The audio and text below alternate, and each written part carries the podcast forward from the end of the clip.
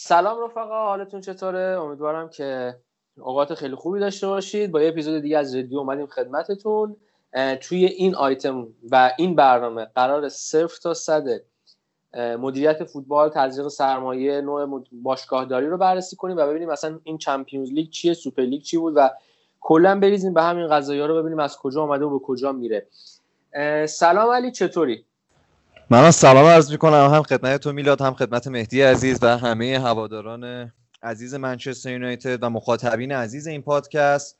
امیدوارم که حال همگی تو این روزگار خوب باشه. منم خوبم خدا رو شکر و امیدوارم که یه اپیزود خوب داشته باشیم با هم دیگه. خیلی هم عالی. مهدی جان تو چطوری؟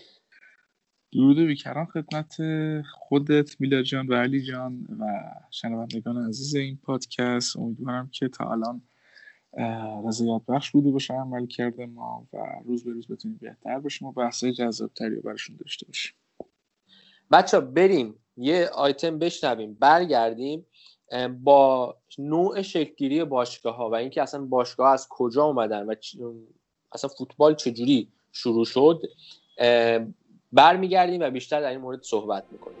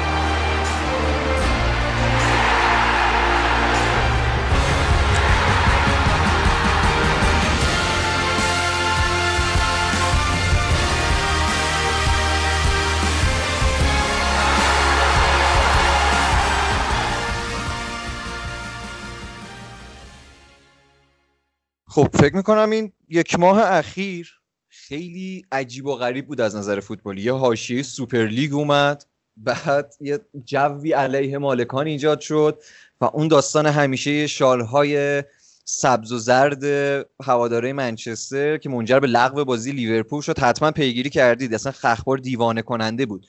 ولی اصلا به همین ما همین شد که به این نتیجه رسیدیم که این پادکست موضوعش رو اختصاص بدیم به بررسی مدیریت فوتبال و سرمایه. خیلی بحثای زیادی شد. روح فوتبال شد سرمایه داری شد اعتراضای جالبی شد و برای اینکه فکر کنم این قضیه رو ما بخوایم ریشه یابی بکنیم یه نکته خیلی مهمی هست. ما خیلی میگم گلیزرها برن. ولی گلیزرها چجوری اومدن و اگر برن چرا یکی دیگه مثل گلیزرها جاشون رو نگیره؟ این این سوالا باعث میشه که ما نمی‌تونیم الان به این سوال پاسخ بدیم. باید خیلی ریشه ای به مسئله به نظرم نگاه کنیم. این ریشه ها رو که ما بخوایم پیدا بکنیم باید برگردیم خیلی عقب دیگه. از اونجایی که گفتن تاریخ 150 ساله فوتبال خیلی زمان می‌بره مجبوریم خیلی کلی بگیم. این که اصلا فوتبال چی شد شکل گرفت؟ خب من فکر می‌کنم اون اوایل اوایل که باشگاه ها توی انگلیس من مصداق بارزم انگلیس و اروپا بیشتر انگلیس که خب منچستر هم درش هست چجوری این باشگاه ها شکل گرفتن؟ خب اولین باشگاه همه می‌دونیم 1857 شفیلد یا باشگاه مثل شفیلد با فرق داره با شفیلد یونایتد و شفیلد ونزدی و اینها یه باشگاه مثل شفیلد الان تو لیگ استانی بازی می‌کنه شکل گرفت و اون اوایل یک جوری انجمن ها شروع کردن فوتبال رو انگار شکل دادن تیم های فوتبال رو. تصور بکنیم ما تو دانشگاه تو محل فوتبال بازی می‌کنیم حالا با بچه محله یه تیم میدیم. با بچه دانشگاه یه تیم میدیم. توی کارگرهایی هستیم توی کارخانه اسلحه سازی توی فلان کارخانه. با هم تیم میدیم و این در واقع شروع ابتدایی تیم هاست. و اوایل فوتبال میشه گفتش که دست و پا داره می‌زنه برای پیدا کردن قوانینش. همین شفیلدی که من گفتم باشگاه 1857 اولین باشگاه فوتبال و قدیمی ترینشونه خودش یک یک سری قوانین داره به اسم Sheffield Rules معروفه. قوانین شفیلد. و برخلاف جاهای دیگه فوتبال خود Sheffield Rules جالب آفساید نداشتن. در صورتی که فوتبال رسمی خیلی آفسایدش آفساید خیلی سختگیرانه ای هم بوده و خیلی دست و پا می‌زدن. خب طبیعیه ورزش اولش شکل گرفته قوانین هنوز ناقصه. دست و پا می‌زدن که چگونه این بازی باید جذاب بشه و قوانین درست چیه. خب ابتدا اون فوتبال می‌دونیم اصلا خبری از این سرمایه داری و مالک و اینجور چیزها نبوده. خیلی اتحادیه‌ای اداره می شده و ساختار باشگاه حتی به سرمربی هم وابسته نبوده. اینجوری نبوده بگیم ما یه سرمربی بوده که تاکتیک ها رو بچینه. خیلی وقت بازیکن خودشون تاکتیک ها رو میچینن. رغم اسمای سرمربی که میاد تاثیرگذار هم هستن. ولی بیشتر به عنوان یک فرمانده و کاپیتان تا مثلا یک شخصی که آنالیزور باشه همه امور رو زیر نظر داشته باشه. و بیشتر مدیریت بوده که نقل و انتقالات رو داشته. خبری از سرمایه نبوده. شغل بیشتر فوتبالیست فوتبال نبوده. انقدر پول تو فوتبال نبوده. خب تو این گیرودار اتفاقای جالبی هم میفته دیگه. اون اولش نمی‌دونیم اون فوتبال واقعا یک سری آرمانه که مردم رو مقابل هم قرار میده. مثل اتفاقی که تو بارسا و رئال میفته کاتالونیا و دیکتاتوری جنرال فرانکو. جنرال فرانکو یا مثلا اتفاقات دیگه که ما میشنویم مثلا مثل جنگ منچستر و لیورپول سر دلایل صنعتی و اقتصادی که جنگ دو شهر رو شکل داده. جالبه بدونی تو 1915 منچستر و لیورپول یه تبانی هم دارن ها. یعنی مثلا اینجوری هم نبوده حتما همیشه رابطهشون خصمانه باشه. خیلی وقت این خصما رو فوتبال تشکیل داده. و سوال پیش میاد فوتبال واقعا سرگرمی بوده یا آرمان مردم؟ و اگر اون آرمان مردم بوده هنوزم آرمان مردم هست؟ اینجا بحث رو متوقف می‌کنم برمیگردم به این نقطه به این نقطه. خیلی سعی می‌کنم سریع بگم. علی جان من جانم. یه پرانتز بین حرفات باز کنم. حتما حتما. ببین انقدر این آرمانه که میگی مهم هست واسه شاید حداقل توی انگلیس که حتی نوع اعتراض هواداره منچستر یونایتد امروزی نوع بخصوصیه. یعنی این هواداران شالهای سبز و زرد معروف رو از چپ به راست میچرخونن. که دقیقا مثل اعتراض کارگرهای اون راه آهنیه که این باشگاه توش تأسیس شده. اون زمان هم کارگرها به وقتی می‌خواستن اعتراض بکنن چکش های خودشون رو از چپ به راست میچرخوندن. یعنی انقدر این فرهنگ و این یه جوری آرمانه توی فوتبال هنوز جریان داره توی زندگیشون. انقدر همه چیز با هم دیگه در آمیخته شده واسه شون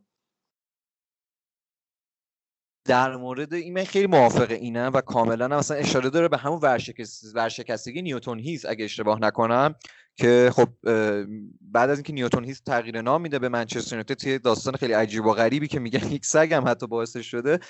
و آره همینو به اون جریان داره. ولی بذار از یه دید دیگه هم نگاه کنیم به قضیه. به اینکه این آرمان ها چقدر عوض شده این سازوکار نسبت به فوتبال ابتدایی. ما همه می‌دونیم بارسلونا و رئال همه میگن خب بارسلونا نماد کاتالونه می‌خوان استقلال پیدا بکنن. هواداره ایران طرفدار استقلال کاتالونیان من نمی‌دونم چرا. فرات نماد و اصالت خود باشگاه بالاخره گرفتن. ولی یه جمله می‌خوام بگم. اینکه حالا یکم هم مثلا یاد من ناخداگاه حرف هیچکاک می آلفرد هیچکاک میافتم که می‌گفت خوبی یک فیلم به ارزش شخصیت منفیشه. این جمله رو داشته باشید. توی نبرد بارسا رئال دقیقا همین اون شخصیت منفی اون آنتاگونیست جنرال فرانکوه و الان توی سال 2021 دیگه خبری از جنرال فرانکو نیست. و خبری از اون ممنوعیت ها به اون شیوه شدید زمان فرانکو نیست.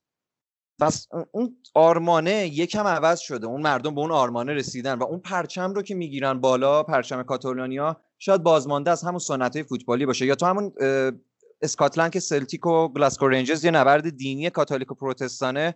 خیلی از مردم اسکاتلند ازدواج با شخصی می‌کنن ازدواجشون با شخصی شکل می‌گیره که دین مشابه خودشون رو نداره. یعنی پروتستان و کاتولیک. اون مرزبندی ها رفته ولی تو استادیوم هنوز اون شعارا هست. می‌خوام بگم این آرمانه نه به طور کامل ولی عوض شده اون سازوکار ولی اینکه اسپانیا توی جام جهانی با یه اتحاد خیلی کامل قهرمان جام جهانی میشه. کاری که جنرال فرانکو نتونست بکنه اون جنگی انگار تموم شده و الان بارسا و دو قطب مکمل اقتصادی شدن. می‌خوام به اینجا برسم. یعنی رفته به سمتی که رئال و بارسا نبردشون دیگه نبر سر آرمان ها یک نبردیه که تنور اقتصاد رو داغ می‌کنه. خب من فکر کنم یه نکته خیلی کلیدی رو باز برگردم به همون بخش قدیم. یه نکته خیلی کلیدی وجود داره تغییر قانون آفساید. این قانون آفساید خیلی سختگیرانه بوده. و در شرایط یعنی مثلا اولش که کلا نمی‌شد پاس رو به جلو داد بازیکن جلوتر از توپ آفساید بود. خب بعدا این قانون رو همون اوایل عوض کردن. گفتن سه بازیکن تیم حریف مقابل یک بازیکن جلوتر از توپ باشه آفسایده. این قانون رو تقلیل دادن به دو بازیکن که بعدها به یک بازیکن دوباره تقلیل پیدا کرد تا بازی جذاب تر شه. تو همون گیرودار یک شخص میاد به اسم هربرت چاپمن. هربرت چاپمن رو شاید کسایی که خیلی فوتبال و نوستالژی بدونن هواداری آرسنال خیلی خوب بشناسن. یک شخصیه که فوتبال رو تبدیل می‌کنه به یک نمایش یک زیبایی خاصی به فوتبال میده. آستین های سفید آرسنالی ها دلیلش اصلا همین بودش که بازیکنان آرسنال بهتر همو پیدا بکنن تو زمین. یک زیبایی خاصی از نظر لباس میده. اگه بخوایم زیبایی شناسی فوتبال رو بررسی کنیم حتما فرم زمین لباس ها همه اینها سرود تماشاگران هست. توپ خود مسئله توپ توپو سفید می‌کنه و پیشنهاد میده فوتبال زیر نور برگزار بشه. خب هربرت چاپمن اولین شخصیه که یک سرمربی جدی میشه تو فوتبال. سازوکار باشگاه ها رو عوض می‌کنه. یک سرمربی نظارت داره بر نقل و انتقالات نظارت نظارت داره بر همه اوضاع تیم آنالیز می‌کنه تاکتیک میچینه به شکل خیلی جدی.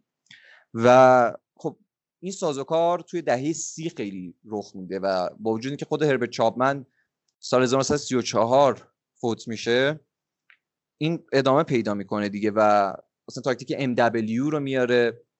هواداری فوتبال پیگیر شاید خیلی اسم MW براشون آشنا باشه. و بالاخره می‌رسیم به بعد از جنگ جهانی. دوباره سازوکارهای اجتماعی تغییر می‌کنه. بعد از جنگ جهانی اون فوتبال با اون آرمان ها دوباره یه عوض شدن خاصی داره. آرمان ها با جنگ جهانی آمیخته میشن. این مثلا نبرده آلمان با یه سری تیم ها مثل هلند مثل دانمارک میشه. این نبرده انتقامی که مثلا ما رو یاد جنگ جهانی میندازه. خیلی این چیزای جالبیه. و آرمان ها عوض میشن و طبقه هم عوض میشه. بالاخره بعد از جنگ یک ثباتی میاد یک طبقه متوسط تازه ای میاد یک طبقه سرمایه داره تازه ای میاد بعد از جنگ جهانی و فوتبال کم کم بین سرگرمی و آرمان میمونه. و خب می‌رسه به دهه هفتاد یه انقلاب تکنولوژیکی میشه که خب اسپانسرها میاد رو پیرهن. حق پخش ماهواره میاد و اینها دیگه فوتبال دوباره یه پول س...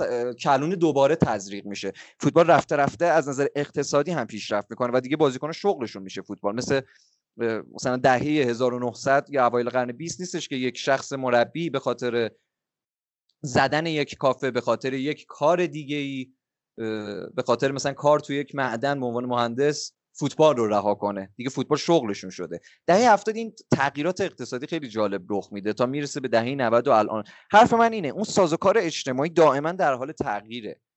و می‌دونی منچستر شاید الان دیگه اون تیم کارگری سابق نیست ولی اینکه ریشه هاش رو داشته باشه. علی خیلی خوب این داستان رو توصیف کردی. قشنگ مثل یه روایت بود از صفر تا صد اومدی جلو. رسیدی به اون یه انقلاب مثلا اصلا انگار مثلا توی هر تاریخی انقلاب صنعتی میاد صنعت اروپا رو تغییر میده نمی‌دونم جنگ, جنگ های صلیبی یه جوری روی زندگی مردم تاثیر می‌ذاره. دهه هفتاد فکر می‌کنم یه نقطه عطفی بود توی فوتبال. کلا خیلی چیزاش رو تغییر داد. فکر می‌کنم بهترین تایمیه که بتونیم از اونجا بررسی کنیم ببینیم اصلا سازوکار فیفا چجوری عوض شد و چی شد که به فیفای امروزی رسیدیم؟ و فکر می‌کنم مدی حرفای زیادی واسه گفتن داشته باشه تو این زمینه. آره حالا قبل از این که دقیقا به خوبی اشاره کرد علی جان و توضیحاتش کاملا مفصل بود. ولی قبل از این که حالا وارد همین دهه شگفت انگیز هفتاد بشیم من یه فلش کوتاه بزنم که اصلا چی شد که به این دهه رسیدیم. در واقع چیزی که متعلق به دوره در واقع سر راست که سلطه داشت بر فوتبال جهان به عنوان رئیس فیفا به مدت نزدیک 13 سال از سال 1961 تا 1974 خب این آدم به عنوان یک داور و یک کسی که خب قد بلندی داشت و چهره کاریزماتیکی که داشت و فعالیت های سیاسی هم که دنبال می‌کرد و حتی برهی به عنوان معاون رئیس جمهور بود همیشه زمزمه این که خب این آدم خب توی جام جهانی هم قضاوت کرده و می‌تونه در واقع از حیث مدیریتی به خاطر اینکه خب توی کمیته اجرایی یوفا هم بوده و دبیر اتحادیه فوتبال انگلستان هم بوده. یه مدت خیلی طولانی قریب سه دهه می‌تونه. یعنی تا سالهای سال شاید بس از اون دوره جوریمه می‌تونیم دوباره به عنوان کسی که سالهای سال می‌تونه به فوتبال خدمت کنه و تحولاتی رو داشته باشه روش حساب کنیم. بعد میاد جلوتر در کنار اینکه خب ببینید یک بحثی که وجود داره اینه که به خوبی هم علی بهش اشاره کرد. فوتبال اصلا یک بیش از اینکه یک ورزش باشه من دوست دارم بگم که یک شبه ورزش سندیکایی و کارگری و اتحادیه‌ای بوده. یعنی یک چیزی که کاملا انگار خانوادگی کارگری و اتحادیه‌ای اداره می شده و قصد داشته که صرفا آدم ها رو به هم نزدیک بکنه و اصلا بحث پول و اینکه خب صرفا به یک منبع درآمد خیلی سنگین بخواد تبدیل بشه از ابتدا درش قطعا نبوده. ولی هرچی میاد جلوتر می‌بینیم که توی یک برهه‌ای به دلایل حالا آپارتایدی و مشکلاتی که توی اون برهه حالا به مدد دلایل ضد انسانی پیش میاد خود اتحادیه فوتبال آفریقای جنوبی از عضویت چیز در واقع خارج میشه فیفا و یکی از کارهای بزرگی که در واقع سنیداس انجام میده همینه و پس از حالا کشمکش های فراوانی که انجام میده این در واقع آفریقای جنوبی رو به عضویت فیفا دوباره برمیگردون و پس از اونم شاید در واقع اقدامات اولیه در واقع وارد کردن اسپانسرشیپ های جدی و سرمایه سالاری به فوتبال هستیم که کلیدش زده میشه. یعنی می‌خوام بگم که خیلی به اشخاص این سنیراس حالا یا هاوالانژ یا هر کسی دیگه ای ربطی به نظرم نداره. این یک مسیری بوده مثل یک قطار که روی, روی یک ریلی داشته حرکت می‌کرده و خواه نخواه حالا با هر آدم دیگه ای این مسیر رو باید طی می‌کرده.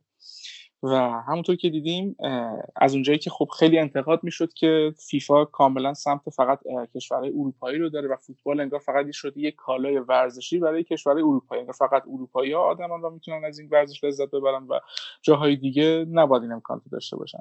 در هفتاد و با آغاز در واقع می‌تونم بگم امپراتوری هاوالانج این اتفاق تا حد خیلی زیادی رنگ میبازه و می‌بینیم فیفایی که خیلی گروهی اداره می‌شده در 12 تا کارمند داشته. کارمنداش مثلا هی رفته رفته گسترش پیدا می‌کنه و به 200 تا کارمند می‌رسه و تورنمنت های بین المللی دیگه میاد. جام جهانی زیر 17 سال زیر 20 سال و حتی برای اولین بار جام جهانی فوتبال زنان مطرح میشه در در واقع دوران ریاست آقای هاوالانش. و توی مدت خیلی طولانی که نزدیک 25 سال یا اگه شما نکنم 24 سال ریاست این فیفا رو به عهده داشته خب خودش هم به عنوان یک وکیل و حقوقدان خیلی نسبت به این مسئله حساسیت بیشتری داشته حداقل در چیزی که سعی می‌کرده ارائه بده یعنی عدالت محوری و فوتبال برای همه. و فوتبال خیلی رونق پیدا می‌کنه و به عنوان یک قول توی مدیا شناخته میشه و اصلا این کلید واژه که میگن فوتبال دیگه امروز یک فوت... فقط یک ورزش نیست بلکه یک صنعت از اون زمان خیلی بولد میشه و دیگه همه اینها خب خیلی حق پخش تلویزیونی به این سمت سرازیر میشه که من خیلی مایلم اینو پاس بدم به سمت میلاد که این حق پخش که در ادامهش خب مسائل دیگه از جمله تغییر فرمت لیگ جزیره و لیگ های اروپایی و تحولات این نوع از سبک فوتبال به خصوص تو باشگاه اروپایی به وجود میاد و میلاد عزیز ادامه بده تا به بخش بعدی برسیم. خیلی عالی خیلی عالی. همونطور که مدی گفت این تغییرات اتفاق میفته و دقیقا همون دوباره من میگم اون انقلابه که انگار توی هر چیزی اتفاق میفته توی لیگ جزیره نقطه عطفش میره توی دهه 90 یه زمزمه های اتفاق میفته از هلوش اکتبر 90 که یه سری از باشگاه ها و مدیراشون که اصلا اینو میگم بعد میرم سراغ این تغییره. سازوکار مدیریت باشگاه ها به خاطر این عدم اقتصادی بودنه و عدم سرمایه‌ای بودن فوتبال خیلی متفاوت بوده. به شکلی که مارتین ادواردز از سال 1980 تا 2002 وظیفه گردوندن باشگاه منچستر یونایتد رو به عهده داشته یعنی 22 سال روی همچین منصبی نشسته. و خیلی جالب هم هست. مثلا الان ما با عباراتی مثل مالک باشگاه سیتی مدیر باشگاه منچستر یونایتد مدیر اجرایی منچستر یونایتد مدیر ورزشی رو برسیم اون موقع بیشتر با یک اصطلاح اسم managing director روبرو بودن که اصلا فقط یه جوری کنترل کننده باشگاه ها بوده. و خب سیستم میگم ساز و کار خیلی متفاوت تر بوده تا الان. باشگاه های مثل آرسنال مثل اورتون مثل تاتنهام منچستر یونایتد و لیورپول یه سه یه شورایی رو بین خودشون تشکیل میدن که آقا ما نمی‌خوایم سرمایه‌ای که از حق پخش و امتیازات سرمایه گذاری میاد توی Division One اون زمان لیگ فوتبال انگلیس بین تمام division ها تقسیم بشه و Division 2 3 4 این پول رو دریافت بکنن. ما می‌خوایم آقا این توی لیگ برتر یعنی توی اون Division One بمونه. این باشگاه ها میرن سراغ اتحادیه یعنی میرن سراغ فدراسیون چیزشون لیگ برترشون لیگ و پس زده میشن. میرن سراغ اتحادیه فوتبال اتحادیه فوتبال ازشون حمایت می‌کنه و به واسطه حمایتی که از طرف FA و اتحادیه فوتبال میشن میان لیگ برتر کنونی رو شکل میدن. می‌گفتم که این باشگاه ها یه پروسه چهار ساله رو طی می‌کنن تا حمایت ها رو بگیرن و حالا اون زمان مدیر وقت تاتنهام هاتسپر که سالهای بعد میره و وارد اسکای تلویزیون میشه یعنی اون هولدینگ اسکای سپورت میشه اون موقع عقد قرارداد خیلی خفن با اسکای انجام میده که حق پخش ها رو می‌گیره واسه باشگاه لیگ جزیره هستن و اینجوری هم اتفاق میفته که آقا و اون مبلغی هم که اون موقع میاره یک مبلغ واقعا هنگفت بوده. و اینجوری هم اتفاق میفته. 19 تا تیم دیویژن وان میرن توی لیگ برتر میشینن. یک تیم از Division Two میاد میره. در ازای اون سقوط و صعوده اتفاق میفته تیم آخره. بعد Division One میشه لیگ برتر. Division One سر جاش میمونه که البته امروزه به اسم Championship شناخته میشه. بعد Division One شکل می‌گیره Division Two Division Three و اینجوری یکم تغییر پیدا می‌کنه. اسامی که روی لیگ جزیره بوده. ولی نکته اینجاست این سازوکاره و این تغییره باعث تزریق یک مبلغ مالی خیلی خوبی به باشگاه میشه. و اصلا فوتبال رو میاد به یک سمت دیگه توی جزیره می‌بره. به شکلی که بعدها حالا میگم سال 1900 و از 1980 تا 2002 که مارتین ادواردز مدیریت منچستر یونایتد اجرای به عهده داشته بعد از اون میره پیتر کنین میاد پیتر کنینی که خب خیلی آمون میشناسیمش. بعد از اون یک رفت آمده اتفاق میفته و تا تا به امروز که من حالا اینو توی این نحوه تغییرات مدیریت منچستر یونایتد بیشتر باز می‌کنم ولی همین تغییرات باعث میشه که مثلا یک خرید و فروش های هنگفتی مثل ریو فردیناند اتفاق بیفته که هنوزی که هنوزه الان نهمین مدافع گران گران قیمت تاریخ نقل و انتقالات حساب میشه بعد از گذشت چندین و چند سال. اینا همه به این اون تغییرات مالی که اتفاقات این اتفاق یعنی این تحول رو رقم می‌زنه که حتی چمپیونز لیگ دوچار تغییراتی بشه و از اون فرایند اولیش از اون فرمت اولیش فاصله بگیره. به شکل امروزی در بیاد. خیلی مالی تر جلو بره. یه جورایی این انقلابی که یعنی تغییر و تحولی که تو لیگ جزیره شکل گرفت میشه گفت خیلی از باعث و خیلی از این تزریق سرمایه ها بود. به شکلی که می‌بینیم اولین خریداران باشگاه ها گلیزرها و آبراموویچ سال 2003 میان منچستر یونایتد و چلسی رو می‌خرن. بعد از اون چهار سال بعدش اون مالک آمریکایی جون جان نمی‌دونم چی چی میاد لیورپول رو می‌خره. توی همون سالها آرسنال فروخته میشه سال 2007 حتی میایم جلوتر 2008 منچستر سیتی به توسط ابوظبی یه هلدینگ مالی ابوظبی خریداری میشه. که حالا این خودش اصلا جای بحث داره که ابوظبی United Group مالک باشگاه منچستر سیتیه. شیخ منصور مالک باشگاه منچستر سیتیه. اصلا این از چه جوری این قضیه؟ انقدر این خرید باشگاه های لیگ جزیره جذاب میشه و اصلا تزریق پول و در کسب درآمد از فوتبال انقدر جذاب میشه که حتی مشیری نامی میاد باشگاه اورتون رو می‌خره و خب خیلی هم سر و صدا می‌کنه تو سال 2016 این همه این تغییر و تحولات فقط یه چیز رو در پی داره که اینکه آیا فوتبال برای کسب درآمد ساخته شده یا یک تفریحه.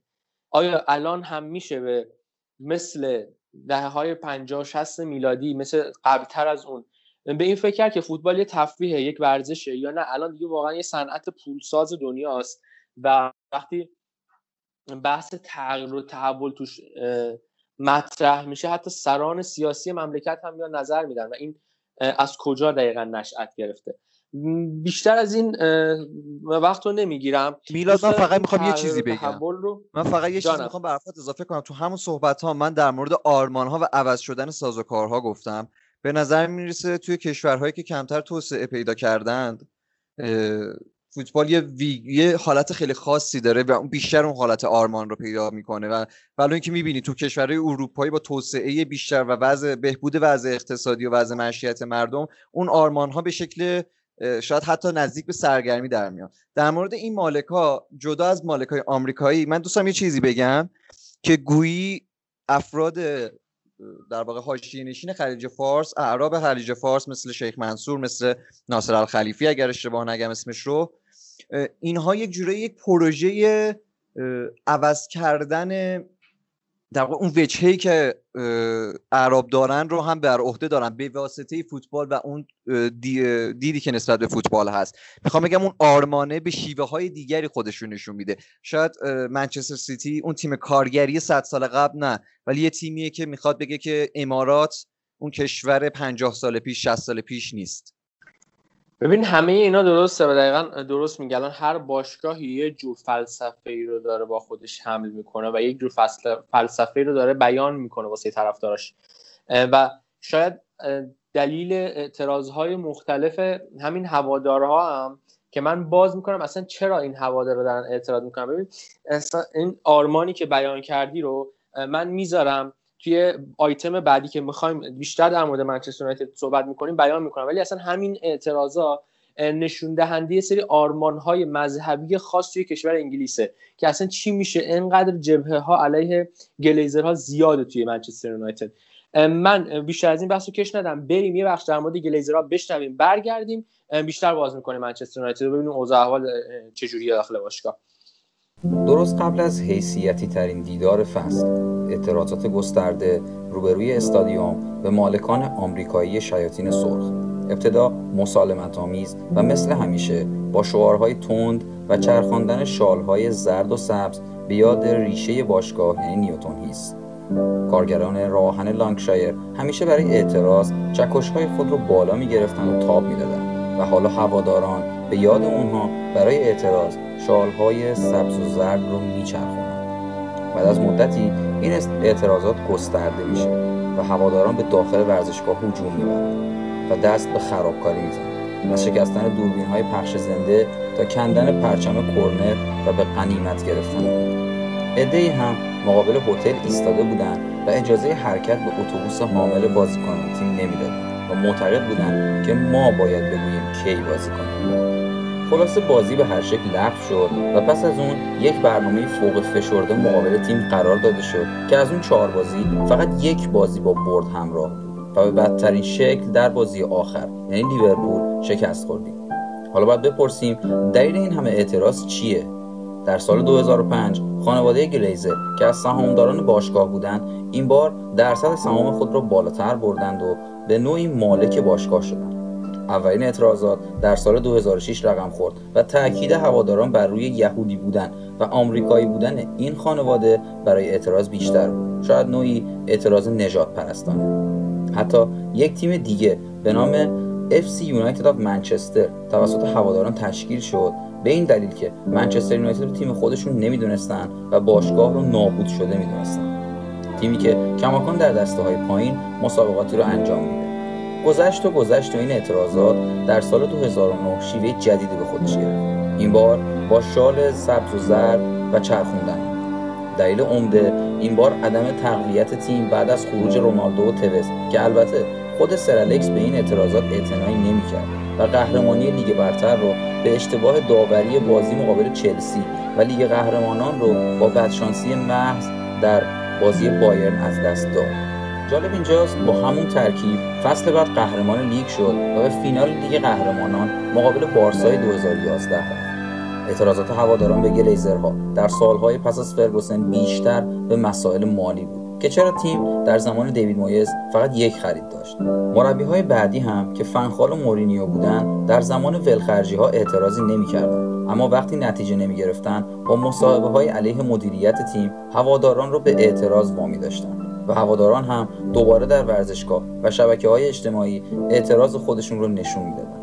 اما این اعتراضات در زمان سولشایر و در این چند بازی آخر شدت بیشتری گرفت و تا لغو یک بازی پیش رفت. حالا سوال اینجاست دلیل این اعتراضات چیه؟ وقتی از هواداران منچستر یونایتد این سوال رو می‌پرسیم یا در شبکه های اجتماعی جستجو می‌کنیم یا کامنت های هواداران رو می‌خونیم به جواب مشخصی نمی‌رسیم. هیچ اتفاق نظری درباره این اتفاقات وجود نداره.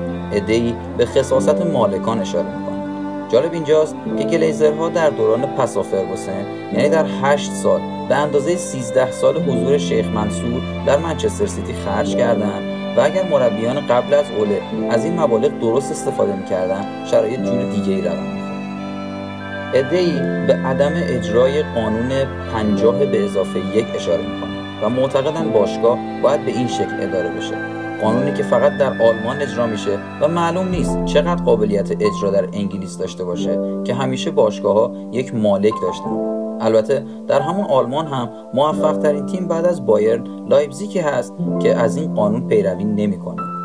اینا میگن اصلا باشگاه نباید مالک داشته باشه و مالک اون باید هواداران باشن. ادعای عجیب و غریبی که تهش به تعیین یک مالک دیگه که همون نماینده هوادارانه می‌رسه و از این به بعد باید درگیر جبهگیری هوادارا با همدیگه باشیم. عده دیگه هم نظرشون اینه که این مالکان فقط باید برن و وقتی از جایگزین سوال می‌کنیم پاسخ درخوری نمیدن خلاصه هیچ اتفاق نظری درباره این اعتراضات وجود نداره و مشخص نیست هواداران به چی اعتراض می‌کنن اما چیزی که مشخصه حاشیه این اعتراضاته که هر روز بیشتر و بیشتر دامن یونایتد رو می‌گیره و بیشتر از اینکه به نفع باشگاه باشه به ضرر باشگاه بوده حالا باید دید در ادامه چه اتفاقی میفته و این مالکان چقدر خرج می‌کنن و چقدر از خواسته های هواداران عقب نشینی می‌کنن.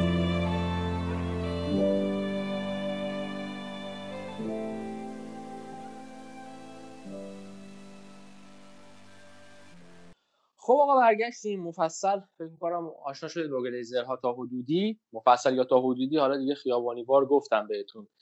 آقا من اینجا یه کار بودم که داشتم بهتون می‌گفتم مثلا این جنگی که بین هوادارای امروزه اتفاق افتاده با گلیزر از کجا میاد؟ حالا یکی از مباحثی که خیلی وجود داره اینه که ما اصلا تو قسمت قبلی حرفام گفتم گلیزرها سال 2003 میان بر مسند منچستر یونایتد میشینن. و این باشگاه رو به دست می‌گیرن. ما از تقریبا از 2006 به هفت به این بر اعتراضات رو می‌بینیم تو 2010 به اوج خودش می‌رسه. بعد از فروش رونالدو و نخریدن بازیکنان.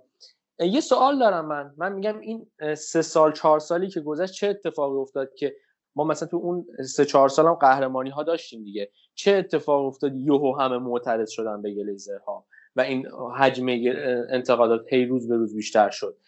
بیشتر از اینکه این اعتراضات نقش ورزشی داشته باشه برمیگرده به کرکتر نامحبوب مالکوم گلیزر پدر که اومد باشگاه رو خرید. مالکوم گلیزر پدر که خب ما هممون می‌دونیم. ببینید اصلا از بخوایم یه که خیلی عقبتر بزنیم.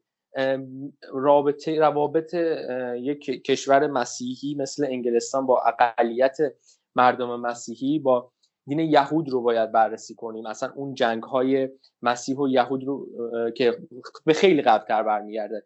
و کلیت مطلب اینه که هیچ وقت گلیزرهای یهودی محبوب نبودن توی منچستر یعنی از همون زمانی که باشگاه رو خریدن. و اگر دقت کنید که از شعارهایی هم که همیشه دادن منچه هواداری منچستر یونایتد این بوده که گلیزرها با یک میلیارد با یک میلیارد باشگاه رو دزدیدن. یعنی اشاره به اون مبلغ خرید باشگاه تو سال 2003 دارن. اما بیشتر از این نمی‌خوام حالا خود روی خود گلیزرها در حال حاضر مانو بدم می‌خوام ببینم مثلا ما توی دوران گلیزرها و یکم قبلترش چه مدیرهایی داشتیم توی باشگاه و این اصلا کلا ساختار منچستر یونایتد و ترانسفر هامون نقل و انتقالاتمون مدیریتمون از کجا میاد؟ چه شکلی بوده؟ توی صحبت های قبلی گفتم. میلاد من دوستم یه چیزی الان وسط حرفت بپرم و یه چیزی اضافه بکنم. خب, خب. رابطه انگلیس و یهود ما بخوایم که تاریخ بررسی بکنیم. می‌دونیم یهودی از انگلیس رانده شدن و خب خیلی روابط حسنه شاید نداشتن نسبت به یهودیا و سرمایه‌داران یهود. خیلی جاها دیدگاه مثبتی وجود نداره. اصلا یکی از دلایل تنش های اخیر دنیا و شاید جنگ جهانی باشه. نمی‌خوام وارد این بحثا بشم اما سوال اینجاست. آیا مالکین آرسنال برای طرفدارش محبوبن یا مالکین لیورپول؟ اونا هم یهودی هن؟ یا مالک تاتنهام؟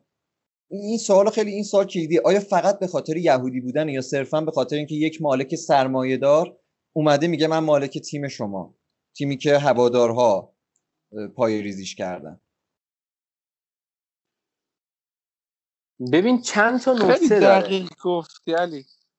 خب مهدی تو بگو ببینم اول نه نه نه بعد من ادامه خیلی دقیق گفت. ببین ضمن که اینو می‌خوام بگم واقعا خیلی دقیق به این مسئله اشاره کرد. خیلی هولیگانتوری می‌خوام وارد این مسئله بشم که خیلی وقتا نه تنها ریشه در صرفا بررسی عمل کرد در راستای این اعتراض نداره.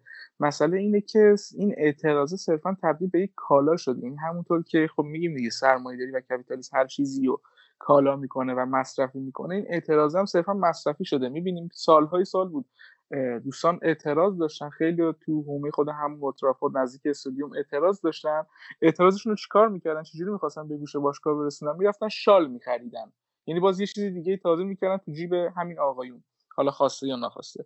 ولی این صرفا می‌دونی الان باب شده ما می‌بینیم خیلی از دوستان منچستر توی ایران اصلا دونسته ندونسته اصلا اینکه تاریخ باشگاه رو مطالعه کردن یا نکردن اصلا می‌دونن قبل از گلیزرها چه کسانی بودن توی باشگاه چه کسانی نبودن و اصلا چیه شرایط. سوار این مود و موجه میشن که آقا خب سری سری یه هشتگ می‌زنن گلیزر اوت. مثلا نمی‌خوام از گلیزرها لزوما دفاع کنم و خودم دریایی از نقدم به اینا.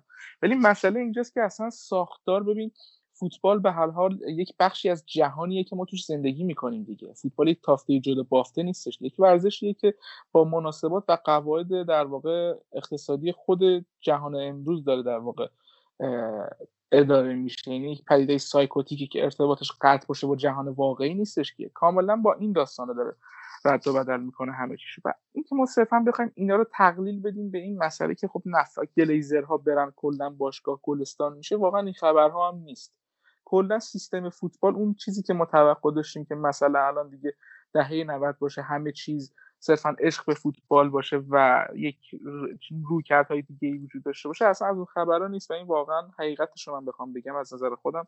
اساسا صرفا خیلی ربطی به گلیزرها نداره کما اینکه حالا منهای یکی یک دوره اول فرگوسن اون بخش اولش که واقعا کم خرج می‌کردن براش و فرگوسن هم خیلی اعتراضی نمی‌کرد بعد از حداقل بعد از فرگوسن می‌بینیم که بارها بارها خرجه خیلی سنگینی کردن. حالا از طریق گزینه های نادرستی که روی نیمکت باشگاه نشسته بودن از خود مویستا فنخال مورینیو ولی خب اون نتیجه مطلوب خیلی جاها از دلایل دیگه هم داشته که به دست نیامده و اینکه اساسا ساختار باشگاه یک ساختار خیلی کلاسیکیه که از حیث نداشتن یک در واقع مدیر ورزشی و همه اینها شما در نظر بگیری خیلی فرسوده اداره میشه و خیلی میونه الزامن درست درمونی با فوتبال امروز نداره. و اینا صرفا ربط دادنش صرفا به یک شخص گلیزر به نظرم دردی رو دعوا نمی‌کنه. من یه چیزی می‌خوام بگم. کلا مالکین تو انگلیس خیلی محبوب نیستن. کم پیش بیان مثلا یه مالک لستر که یه خیلی محبوب میشه شیخ منصور به واسطی موفقیت. است معمولا باشگاهی که موفق بودن. مثلا مثل آرسنال. یا مثل منچستر یه مالکا رو یه دید منفی پیشفرزی همونجور که مهدی هم گفت وجود داره بهشون. و با درست و غلط حالا اینکه تا چه اندازه پدیده هواداری هولیگانی سرش تاثیر گذاره نمی‌دونم در صورت که نقد بهشون وارده و اینها. ولی یک سال اگر مثلا دیوید گیل بهتر کار می‌کرد اون سالهای ابتدایی ادوود وارد اون کم تجربگی ها رو نداشت آیا این چیزها عوض می‌شد؟ این انتقاده تبدیل محبوبیت می‌شد؟ علی من اول یه چیزی رو بگم. یه سوال پرسیدی تو حرفای قبلی گفتی که این یعنی عدم محبوبیت واسه مالکین لیورپول آرسنال و تاتنهام هست یا نه؟ یه نکته جالبی رو می‌خوام بگم. ببین ما زمان 2003 که باشگاه رو فروختیم یعنی یه جوری میگم انگار من سندش امضا کردم. زمانی که 2003 منچستر یونایتد به مالکوم گلیزر فروخته میشه به مالکوم گلیزر فروخته میشه. ولی مالکین لیورپول آرسنال و تاتنهام شخص نیستن. ببین کرونکه درسته الان مالک آرسناله ولی تحت عنوان یک شرکت به عنوان Kroenke Sports Inter Enterprise همچین چیزی باشگاه مارس آرسنال رو داره اداره می‌کنه. خب لیورپول توسط یک شرکت به عنوان Fenway Sports Group داره اداره میشه و تاتنهام هم به همین صورت. توسط یک گروه یک گروه که مخفف میشه انیک گروپ. یه همچین چیزیه که داره باشگاه رو داره اداره می‌کنه در اصل. یعنی هیچ کدوم از هواداران با یک شخص حقیقی روبرو نیستن. خب مالکین یعنی منچستر یونایتد که دارن شخص رو می‌بینن عینه خب ببین من این نکته رو در مورد سیتی گفتم. توی بخش قبل. الان بازش می‌کنم. ولی باز یه نکته دیگه وجود داره. مهدی تو توی حرفات اشاره کردی با اینکه آیا این حجمه مثلا علیه سیتی هم هست؟ یعنی که چون سیتی قهرمان شده کسی نمیگه مثلا سیتی مدیریت بد داره. نه ببینید فکر می‌کنم بیشترین چیزی که یعنی بیشترین این انزجاری که از مالکین باشگاه ها وجود داره برمیگرده به مالکین آرسنال و منچستر که دو تا از باشگاه های قدیمی تر منچستر یونایتد یعنی انگلستان هستن.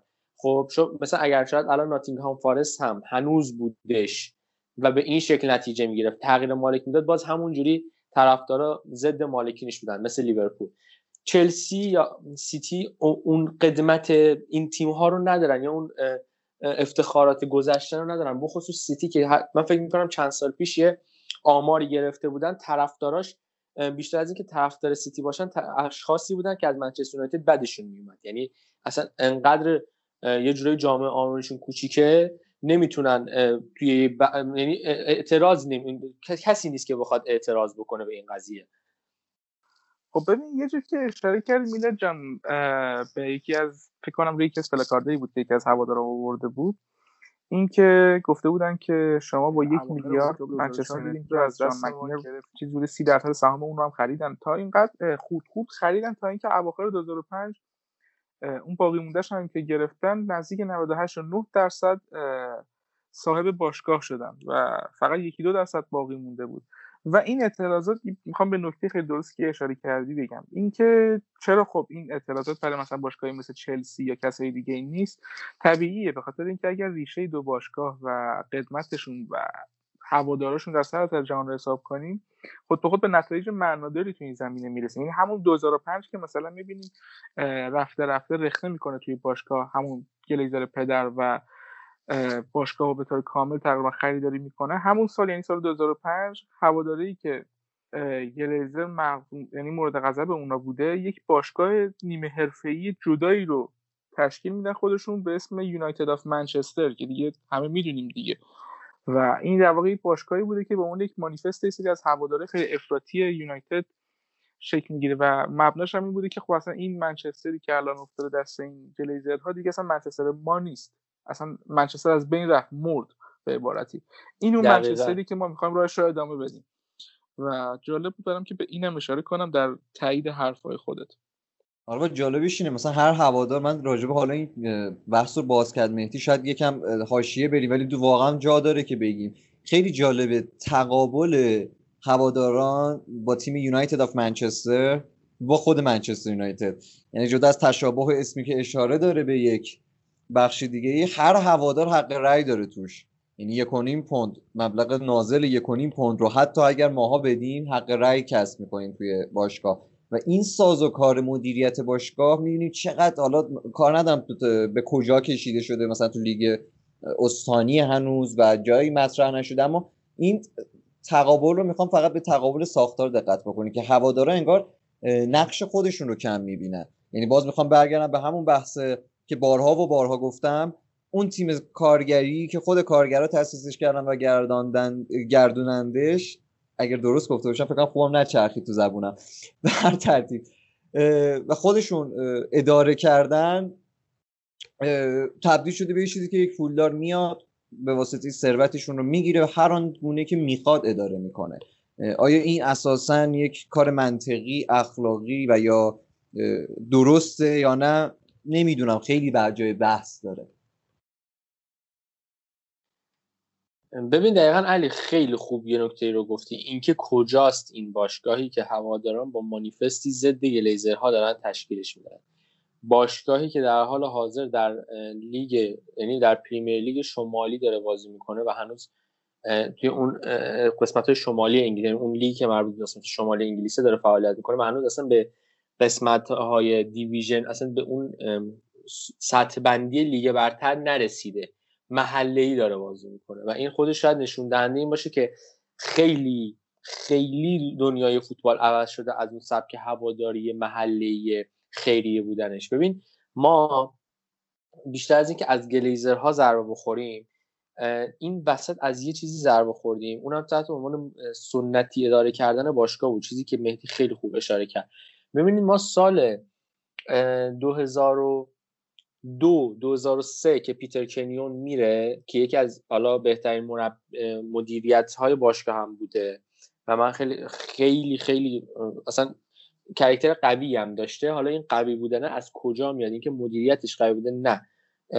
اصولا یه جورای مدیریت توی فوتبال برمیگرده به اینکه تو چقدر می‌تونی مافیای قوی توی مابقی باشگاه داشته باشه و چه connection های قوی داری چه ارتباطات قوی داری.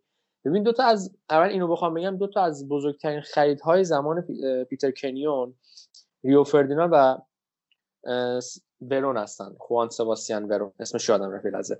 خوان سباستیان ورون هستن. دو تا خرید جنجالی و پرسر و صدا. حالا یه نکته سوال دارم. من اینجا یه سوال می‌پرسم بعد دوباره بعدا در موردش صحبت می‌کنم. آیا اگر زمان ادوودوارد ما یه شخصیت مثل ریو فردیناند رو با این مبلغ میخریدیم حجمه نمی‌رفت سمتش که ادوودوارد بلد نیست خرید بکنه و تمام خریدهاش با مبالغ هنگفت داره انجام میشه. ریو فردیناندی که من تو قسمت قبلی صحبت هم اشاره کردم. بعد از گذشت این همه سال چیزی هلوش چندین و چند ساله؟ 2002 که فکر می‌کنم این اتفاق 2002 بود اگه اشتباه نکنم. درسته. حالا اگر اشتباه می‌کنم بگید. این ترانسفر اتفاق افتاد. تا الان بخوایم بررسیش کنیم نه فکر کنم قبلتر بود. چند ساله نزدیک به 20 ساله. این قیمت هنوز نهمین بازیکن نهمین دفاع گران دنیا حساب گران قیمت دنیا حساب میشه. این خودش خیلی transfer بزرگیه. یا ورونی که اصلا flop شد توی منچستر یونایتد. پیتر کنیون میره از منچستر میره بعد میره به چلسی و اون بدتر یعنی منفورترین شخصیت رو هم از خودش به جا می‌ذاره و این منفوریت رو با یه ضربه ای سال 2005 روی جابجایی اسین از منچستر اسینی که توی کنفرانس خبری منچستر حاضر شد و رفت از سر از چلسی در آورد کامل می‌کنه تا اون نفرت هواداره منچستر از پیتر کنیون و خوزه رو به اوج خودش برسه و اون سرود یونایتد رول معروف بیاد بیرون. این به کنار حالا خلاصه هم بگم پیتر کنیون بعد از چلسی بخ... یعنی در انتهای مدیریت چلسیش زمانی که اواخر دوران مدیریتش اتهام بهش زده میشه که ایشون داره نقل و انتقالات غیرقانونی انجام میده به خاطر اینکه مالک یک شخص یک باشگاه باش بازیکنداری بوده یعنی ایجنت شخص سالس بوده در اصل که این غیرقانونی توی فوتبال بهش اتهام وارد میشه و این از فوتبال می‌کشه کنار که دیگه این اتهام مسکوت بمونه و داستان شف و رجوع بشه. میایم به دیوید گیل می‌رسیم که سال 2003 بعد از اینکه یه سری پست ها رو از سال 97 توی منچستر یونایتد میگذرونه. از مدیر مالی گرفته تا بخش های مختلف رسیده به مدیر اجرایی باشگاه. این مدیر اجرایی باشگاه که دیوید گیل باشه یک پروسه ده ساله رو طی می‌کنه. پروسه ده ساله ای که من فکر می‌کنم یکی از بدترین دوران مدیریتی منچستر یونایتد باشه. ببینید بذار میلاد من بگم به بذار من این دوران ده ساله بذارم اسمشو فاجعه گی یه دوره ده ساله به اسم فاجعه گی چرا که تازه تو نقل و انتقال ما می‌تونستی بازیکن بخریم و ستاره هامون هم از دست دادیم ببین من یه, چی... یه چیزی رو فقط میگم. من هنوز که هنوزه شبا دارم خواب گایتان گارای و استروتمن رو می‌بینم. یعنی به قدر این سه نفر توی از فصل 2009 تا 2014 به ما لینک شدن که جدا دیگه مثلا یه جا می‌رفتم به جا فامیلی می‌گفتم گایتان. انقدر این بازیکن‌ها به ما لینک می‌شدن تو اون بره هستن حتی من یادم اون موقع به شوخی می‌گفتیم گایتان اگر از فوتبال خداحافظی کنه قطعا گزینه سرمربیگری منچستر یونایتد و نمیشه. ببین اصلا این ترنسفر حالا من نمی‌خوام بیش از حد بکوبم دیوید گیلو قطعا خدمات شایسته ای رو هم به منچستر یونایتد ارائه داده. ولی یه نکته وجود داره. نمیشه با یک مانیفست خندان و یک ببین رو راست بودن یه باشگاه توی انگلیس رو چرخون دقیقا همینو می‌تونم بگم. آره ما زمان دیوید گیل ترانسفرهای خیلی خوبی مثل برباتو و مایکل کریک رو هم از رقیب مستقیممون تاتنهام داشتیم. خب نمیشه اینا رو نادیده گرفت. ولی یه سوالی که پیش میاد اینه که ما اکثر ترانسفر هامون یعنی یادمه اون بره از مدیریت گیل می‌گفتن خب فرگوسن خودش این خرید رو اوکی کرده. خود فرگوسن توی این خرید وجود داشته. بیشتر از اینکه ما نقش مدیر اجرایی رو توی اون ترنسفر ببینیم نقش فرگوسن رو داشتیم می‌دیدیم. اینکه کدوم بازیکن رو می‌خره کدوم بازیکن رو نمی‌خره. خبر میاد که آقا مثلا میگم برای خرید رونالدو فرگوسن با مثلا کیروش صحبت کرده اون connection برقرار شده و رونالدو به منچستر یونایتد میاد. ما همون قدری که میگم خریدهای خوبی مثل برباتوف رو داشتیم خ... نخریدن های خوبی هم مثل رونالدینیو رو داشتیم که تا پشت در اولدترافورد میاد و سر از بارسلونا در میاره و ما در جبران رونالدینیو میریم کریستیان رونالدو جوان خام رو می‌خریم سال 2003 ببینید این برهه دیوید گیل یکی میگم یکی از عجیب ترین برهه هاست و حتی اون ترنسفر معروف رونالدو که الکس فرگوسن بهش اشاره می‌کنه که من گفتم رونالدو رو قیمت 100 میلیون پوند پیشنهاد بده. دیوید گو... ببخشید دیوید گیل گفت که بیشتر از این پول نمیدن. بذار همون 80 میلیون رو بدیم. ولی فرگوسن میگه که من اعتقاد داشتم که 100 میلیون رو می‌دادن و ما تا سالهای سال می‌تونستیم افتخار کنیم به این قیمتی که گرفتیم. این تفاوت ذهنیتی که از دیوید گیل توی منچستر هست با پیتر کرنیون و ادوارد وارد رو به خوبی نشون میده. ببینید ادوارد شاید یک شخصیت قوی مثل پیتر کنیون نداشت یا اصلا خیلی اشتباهات داشت ولی حداقل اون ذهنیت برندهه اون ذهنیتی که می‌گفت منچستر یونایتد از همه بالاتر رو داشت. دیوید گیل نبود که بگه میترسم بیشتر از 80 میلیون برای رونالدو ندن. ببین این واقعا از لحاظ ذهنیتی با یه واسطه باشگاه مثل منچستر یونایتد ضعف حساب میشه. من دوستم یه چیزی اضافه کنم میلاد؟ یه چیزی دوستم اضافه کنم در مورد وودوارد و دیوید گیل که گفتی.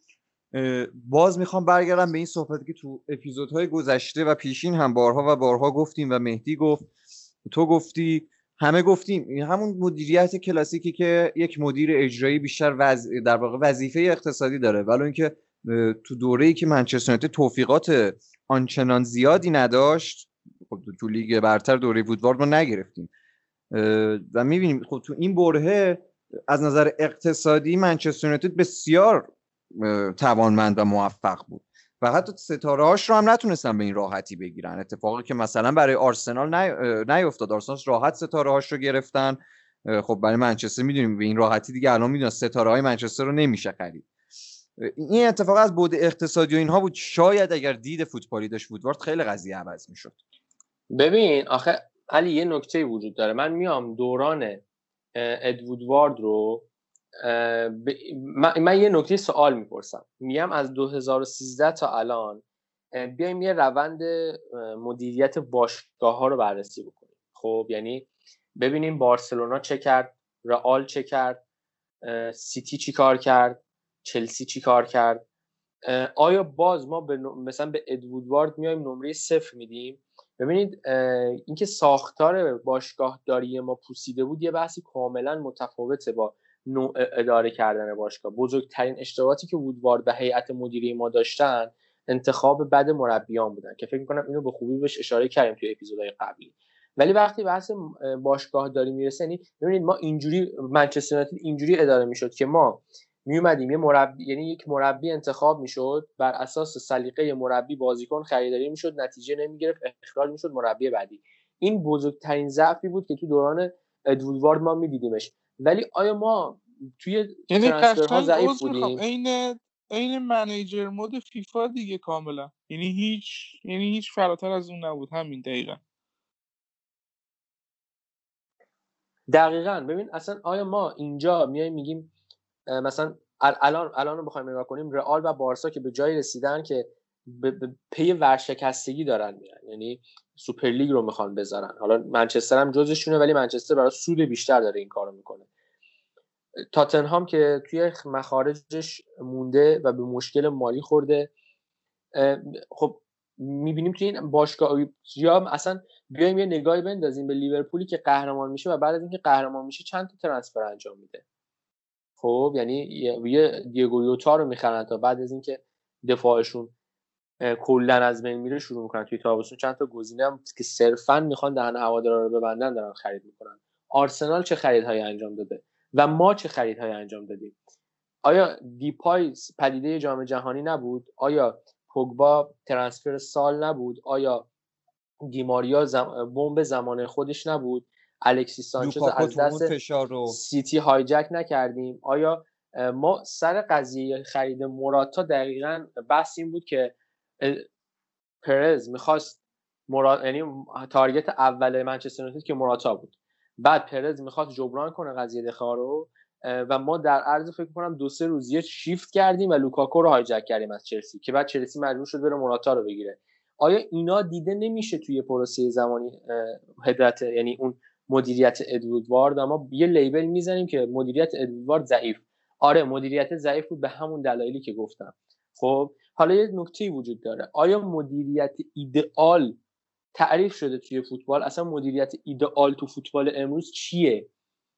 باشگاهداری مثل ناصر الخلیفه است یا باشگاهداری مثل شیخ منصوره یا باشگاهداری مثل بایر مونیخه؟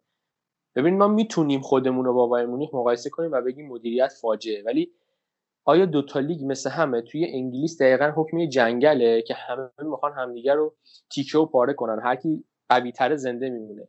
توی آلمان همه برای یکی یکی برای همه است. یعنی دورتموند لواندوفسکی رو برای آل نمیفروشه می‌ذاره رایگان بره بایر مونیخ. فکر می‌کنم همین به خودی خود نشون دهنده این است که ما اصلا مدیریت انگلیس و آلمان رو مقایسه هم نکنیم. مثلا همین خیلی راحت ما می‌تونیم در واقع انگلیس و آلمان خیلی فرق داره. آلمان خیلی دوست داره بایر مونیخ تیم منتخب بازیکنان آلمانی باشه برای اینکه تیم ملیشون قوی باشه. همین انتقال فیلیک به تیم ملی آلمان و انتقال ناگلزمن به تیم بایر مونیخ رو ما می‌تونیم امسال ببینیم. یعنی همه تیم‌های بوندسلیگا در خدمت بایر مونیخ و بایر مونیخ در خدمت تیم ملی آلمانه. این یه فلسفه حالا نمی‌دونم فلسفه شاید اسم درستی نباشه شاید یک در واقع شیوه مدیریت و تفکر باشه توی آلمان. ولی خب تو انگلیس اینطوری نیست. هر باشگاه تو هر محله یه پیشینه خیلی زیادی داره که خودش یه زمانی شاید آقایی می‌کرده. شما تو خود Championship و League One و League Two برید یه تیمیشو بوده که قهرمان لیگ شده. پرستون نورت اند فکر کنم توی Championship یا League One باشه.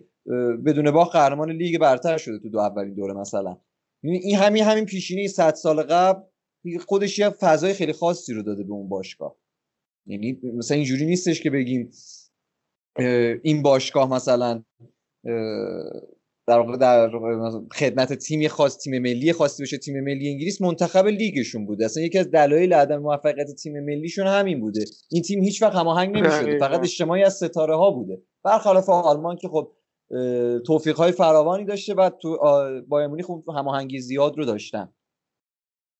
و اگر دقت کنی اصلا این نکته ای که خیلی شاید فراموش کرده باشن دلیل قدرت گرفتن و اصلا یکی از دلیل ریشه نفوذ گلیزرها توی باشگاه چی بوده و اینکه خب ما منچستری ها همیشه سر الکس فرگوسن به عنوان یک پدر معنوی خودمون و حتی باشگاه در نظر می‌گیریم این کسی که مرجع یعنی اصلا هر چی بگه تمومه.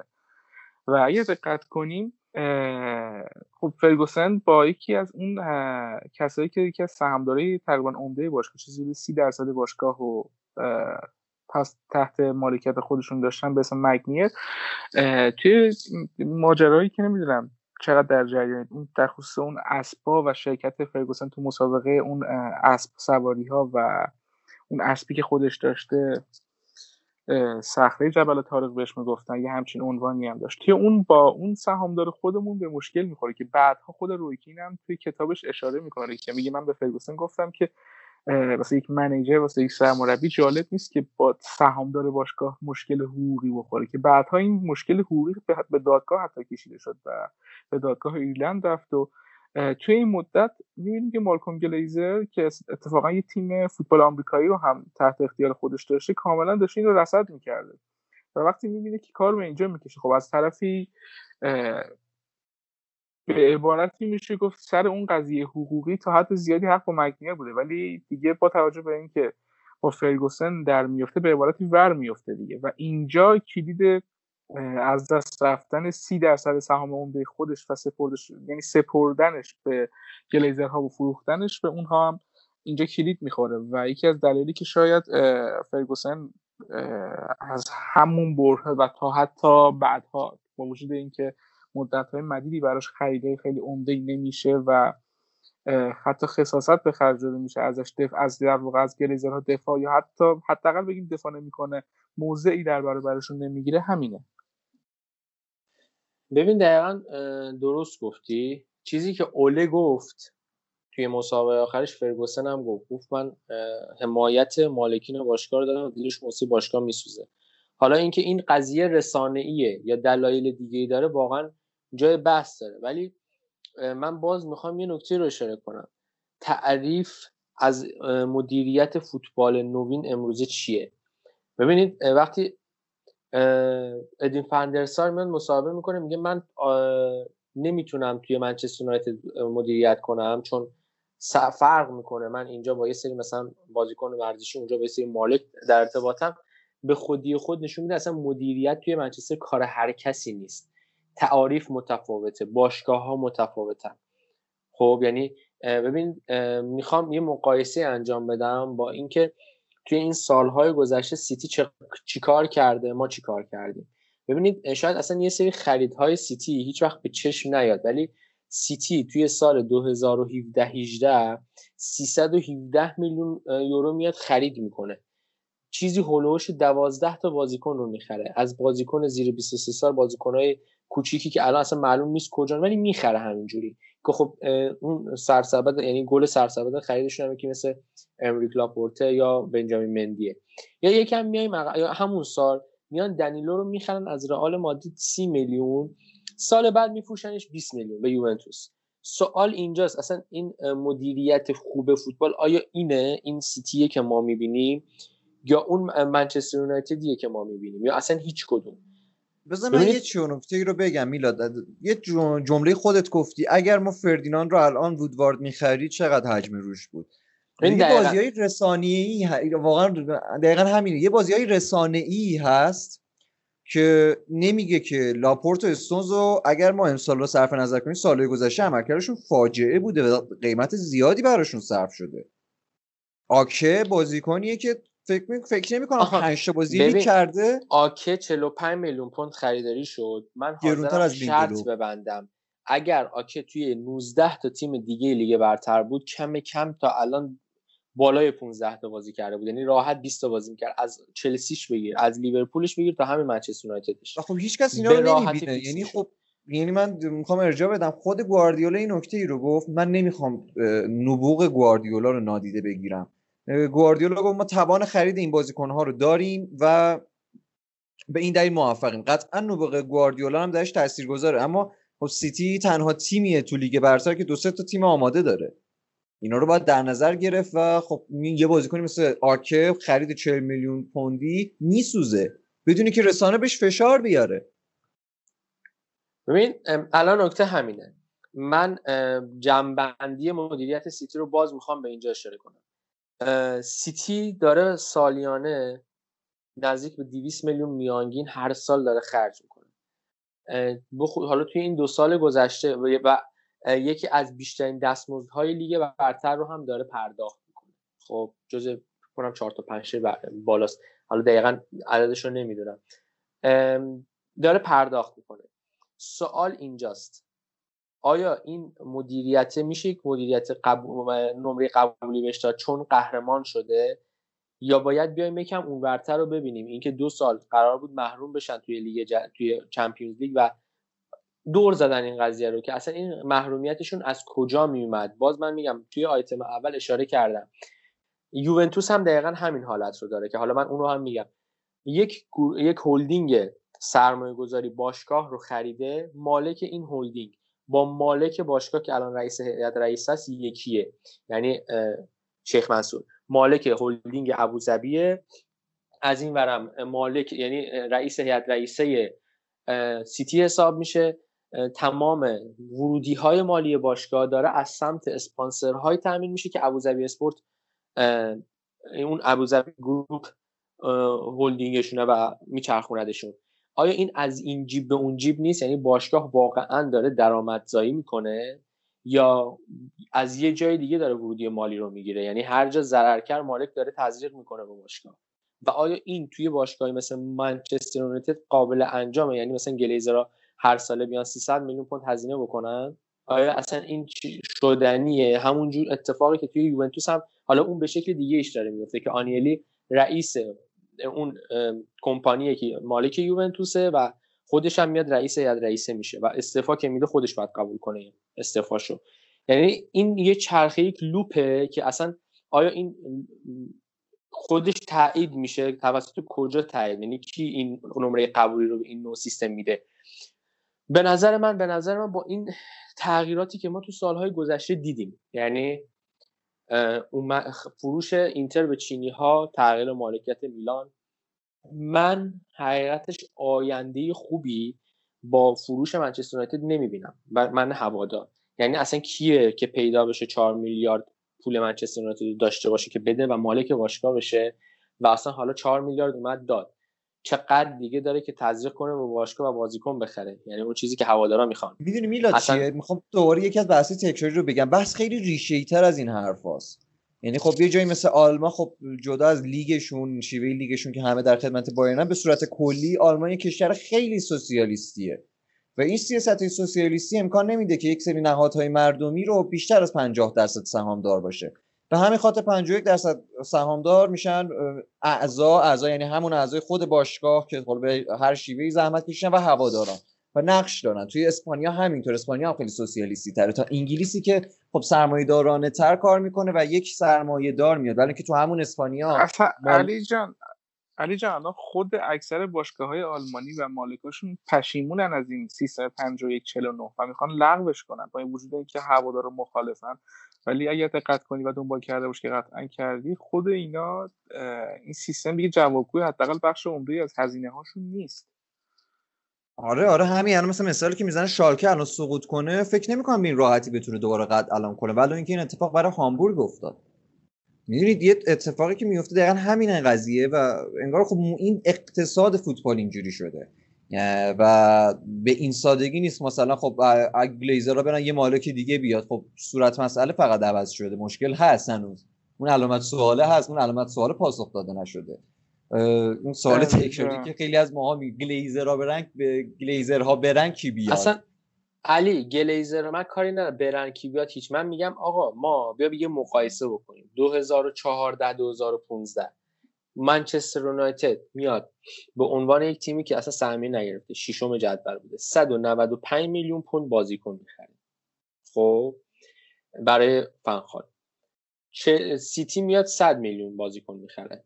فصل بعدش منچستر 156 میلیون می‌خره. سیتی میاد 200 میلیون می‌خره. یعنی ما دو سال گذشت تقریبا با سیتی یک مثبت 30 میلیون بیشتر حتی هزینه کردیم. فصل بعدش ما 185 میلیون پوند خرید می‌کنیم. سیتی 215 میلیون پوند. یعنی الان سه سه فصل گذشت میانگین خریدهامون ثابت بوده. ما هنوز تو فصل 2017 2018 که باز 198 میلیون پوند هزینه کردیم برای مورینیو سیتی هم اومده توی اون فصل 300 میلیون پوند هزینه کرده. ما هنوز موفقیت چشمگیری رو نمی‌بینیم توی تیم. یعنی اصلا انگار یه چیزی خارج از سرمایه گذاری است. خب یعنی اصلا یه چیزی بیشتر از تزریق پول از سمت باشگاهه. مگه من بازم میگم بیشتر میشه گفت بحث مدیریتیه. یعنی اگر یک مدیریت مناسب بیاد من فکر می‌کنم مشکل هواداران تا حدود خیلی زیادی حداقل باید مثلا قوانین بیاد. حالا یا از نظر قوانین یا خود مالکان بهتره که از نظر قانون باشه. اینکه هواداران نقش داشته باشن تو تصمیمات باشگاه. و این خب خیلی تاثیرگذارتر میشه. آخه علی ببین تو فصل 17 18 ما دوم میشیم خب؟ سیتی اول میشه. فصل بعدش ما 80 میلیون می‌خریم سیتی 78 میلیون می‌خره. ما میریم با مورینیو ششم میشیم. سیتی دومه باز یعنی یه پله سقوط می‌کنه.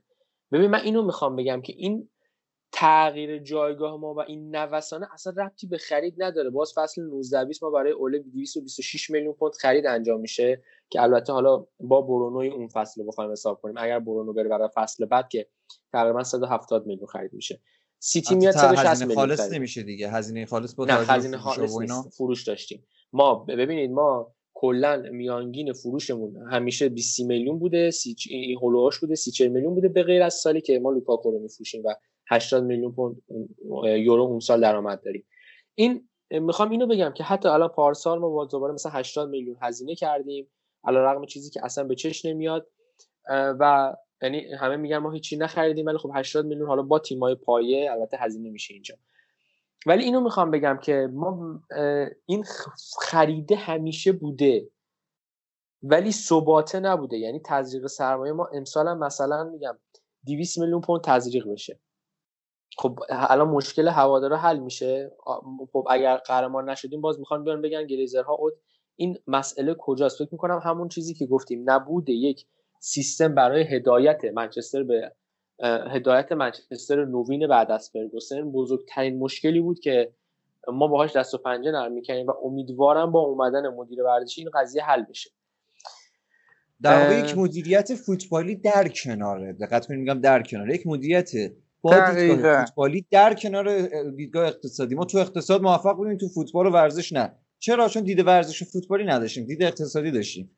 و این دوتا دقیقا لازمه همن تو فوتبال. امروز حداقل کار با درست و غلطش ندارم. خب من به شخصه اگر نظر شخصی رو بگم خیلی با فوتبال سرمایه داری دهه 90 به اینور با وجود اینکه شاید سنم به قبلش هم نرسه خیلی میونه خوبی ندارم. ولی خب بالاخره فوتبال امروز اینه. فوتبال امروز یک صنعت اقتصادیه و مدیریتش هم مدیریت مختص روز رو میطلبه. حالا من هر چقدر آرمان خودم داشته باشم باید دیگه جان. گفتی آرمان ها این جا از این قسمت از صحبتاتی استوب بده. یه جمله خیلی معروف هست از خودت همیشه میگی کیسای پول گل می‌زنن. آیا؟ بریم یه آیتم با همین مضمون بشنویم برگردیم بیشتر فوتبال اروپا رو باز کنیم و ببینیم اصلا این آرمان دوستیه این فوتبال دوستیه کجاست اقتصاد فوتبال کجاست مدیریت کجاست چجوری این روابطی که توی فوتبال اروپا وجود داره نه فقط منچستر یونایتد. و برگردیم. من میگم بریم بشین فقط یه جا تصمیم می‌کنم. این گفته یوهان کرایوفه. تا حالا ندیدم که یه کیسه پول گل بزنه. گفتی نه گفتی گفته منه. آره. نه گفتم گفته خیلی خوب گو همین آها اوکی حله باشه. اوکی خدا. فعلا بریم و بیایم. بریم بیایم. چرا نمی‌توان یک باشگاه پولدار رو شکست داد؟ تا حالا ندیدم که یک کیسه پر از پول بتونه گل بزنه. شاید این جمله متناقض ترین حرفی باشه که یوهان کرایوف به زبون آورده حتی متناقض تر از زمانی که ساده بازی کردن رو سخت ترین بخش فوتبال می‌دونست. درست می‌گفت. چرا نمیشه یک باشگاه پولدار رو شکست داد؟ بارها و بارها رخ داده که تیم‌های ضعیف با پیروزی بر قولهای ثروتمند دنیای فوتبال شگفتی خلق کنند و هواداران فوتبال رو به وجد بیارن. مشابه اونچه که برایان کلاف با ناتینگهام فارست رقم زد. قهرمانی لستر در لیگ برتر پیروزی کشورهای فقیری چون سنگال برابر ستاره های پرشمار گران قیمت فرانسه در جام جهانی 2002 اساسا یکی از دلایل پیشرفت تاکتیکی فوتبال و جذابیت اون راهکارهاییه که تیم‌های ضعیفتر برای مقابله با قدرتمندان به کار بستن. اما تناقض جایی ظاهر میشه که کیسه های پر از پول هم می‌تونن گلزنی کنن. قهرمانی برای تیم های متمول رقم می‌خوره. و شگفتی تنها زمانی رخ میده که این تیم ها پیروز میدان نباشن. به نیمه نهایی لیگ قهرمانان اروپا در همین فصل نگاه کنید. رئال رو با ستاره های کهکشانی گران قیمتش و سه تیم دیگر رو با پول نفت می‌شناسیم برجسته ترین نام میان تیم های نفتی منچستر سیتیه که هدایتمون به عهده پپ گواردیولا آقای نابغه است. اما یک نابغه بورژوازی پرخرج در دنیای فوتبال. هزینه این نبوغ تنها در خط دفاعی تیمش از بودجه نظامی بسیاری از کشورها فراتر رفته. تناقض وقتی جالبتر میشه که بدونیم یوهان کرایوف که گلزنی کیسه های پول رو به سخره می‌گرفت سردمدار سبک توتال فوتبال که اون رو بعدها به بارسلونا آورد و در ادامه به گواردیولا و تیکی تاکای اعجاب انگیزش رسید. و حالا گواردیولا ادامه دهنده راه کرایوف در مصاحبه هاش دلیل موفقیت تیمش رو توانایی در خرید ستاره های گران قیمت یا همون کیسه های پرپول عنوان کرد. اما وظیفه کیسه های نفتی پر از پول در دنیای امروز تنها گلزنی نیست. گاسپروم و شرکت های نفتی عربی نقش بسزایی در حمایت نهادهای فاسد فیفا و یوفا دارند. باشگاه های نفتی چون منچستر سیتی با کمک این نهادهای سیاسی قانون فرپلی مالی رو دور می‌زنند و بیش از درآمدشان به باشگاه پول تزریق تناقض وقتی بیشتر میشه که این مدیریت سرمایهداری فوتبال اساسا با ذات سوسیالیستی این پدیده در تعارضه.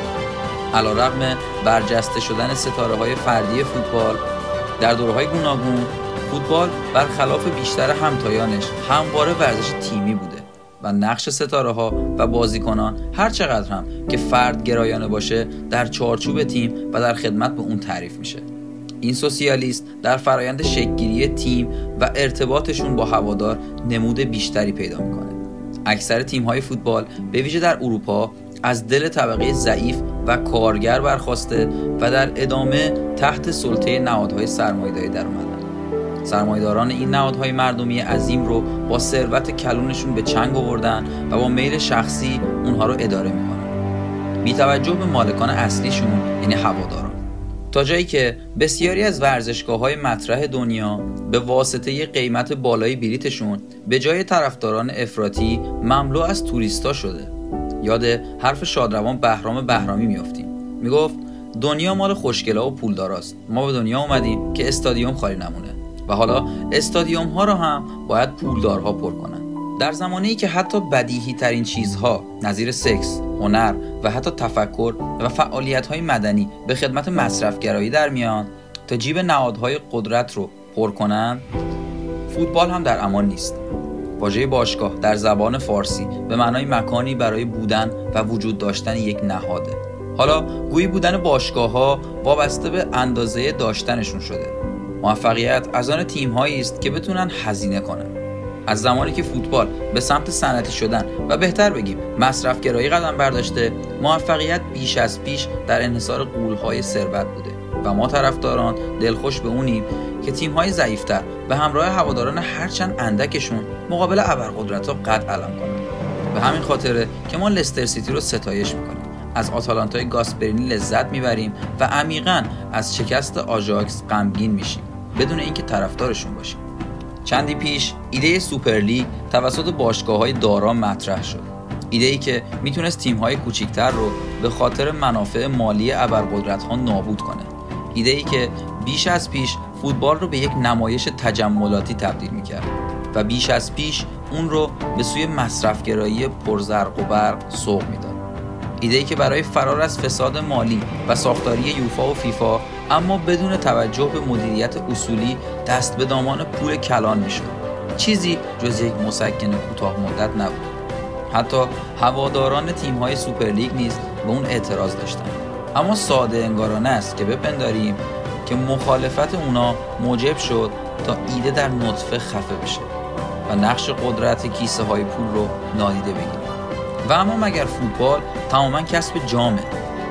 مگر ما فقط به خاطر بردن جام طرفدار تیممون نشدیم. بیایید قبول کنیم در این جنگ نابرابر شکست قهرمانانه نیز می‌تونه به اندازه قهرمان شدن چه بسا گاهی بیشتر از اون قابل احترام باشه. در جنگی که ثروتمندان اونا که دارن جام ها رو میرو بایند تیم های ضعیفتر اونا که ندارن دلهای هواداران فوتبال رو فتح می‌کنن. خب با هم دیگه شنیدیم یه آیتمو که در مورد همین کیسه های پول بود و بخش پایانی صحبت ما هم به همین کیسه های پول با اون بخش آرمان ها اختصاص داره و سوپر لیگی که خیلی جنجال به پا کرد بچه درسته؟ سوپر لیگ واقعا جنجال به پا کرد. برای سوپر لیگ واقعا از همین الان هم میشه گفت بحثش همین یه ماه, یه ماه اخیر نبود دیگه خیلی پیشینه داشت. آره دیگه مربوط به خیلی قبلتر از این حرف هست و از همون اوایل دهه 90 و هرچی صنعتی‌تر شدن فوتبال بحث این ماجرا هم شکل گرفت تا اینکه به طور جدیتر اولین بار فکر می‌کنم اگه اشتباه نکنم با اومدن پرز برای بار دوم به رئال مطرح شد تا اینکه ونگر هم سال 2011 12 توی یک مقاله خیلی مفصل و جدی اشاره کرده بود بهش که بالاخره این ایده شاد ناپذیر و فوتبال به این سمت میره. آره خود ونگر با توجه به اینکه اقتصاد هم خونده فکر کنم خیلی خوب می‌دونه این داستان رو و خب پیش بینیش تا حدود خوبی درست حساب در مورد اینکه این کودتا یه این کودتا اصلا ناکام موند دیگه. یه کودتای دیگه ای درش رخ داد و ناکام بود. قبل از اینکه به سوپر لیگ بخوام بپردازم یه اتفاقی خود میلاد و مهدی تو اشاره کردی. به خصوص مهدی تو توی بخش هاولانج و سرستندی راست. توی تقابل مدیریت فوتبال اروپایی و فوتبال آمریکای جنوبی همیشه این جنگ بوده جنگ قاره و خیلی جالبه قبل از اینکه تو اروپا مسابقات مسابقات باشگاهی باشه توی آرژانتین یه مسابقه برگزار می‌شد به اسم یادم نیست اسمشو بین قهرمان لیگ اروگوئه و لیگ آرژانتین که می‌شد بهترین تیم دنیا. این خیلی جالبه. حتی سال 1948 قبل از اینکه ایده لیگ قهرمانان مطرح شه باشگاه های آمریکای جنوبی به سردستگی تیم کلو شیلی دوباره یه رقابت مشابه چمپیونز لیگ رو شکل میدن.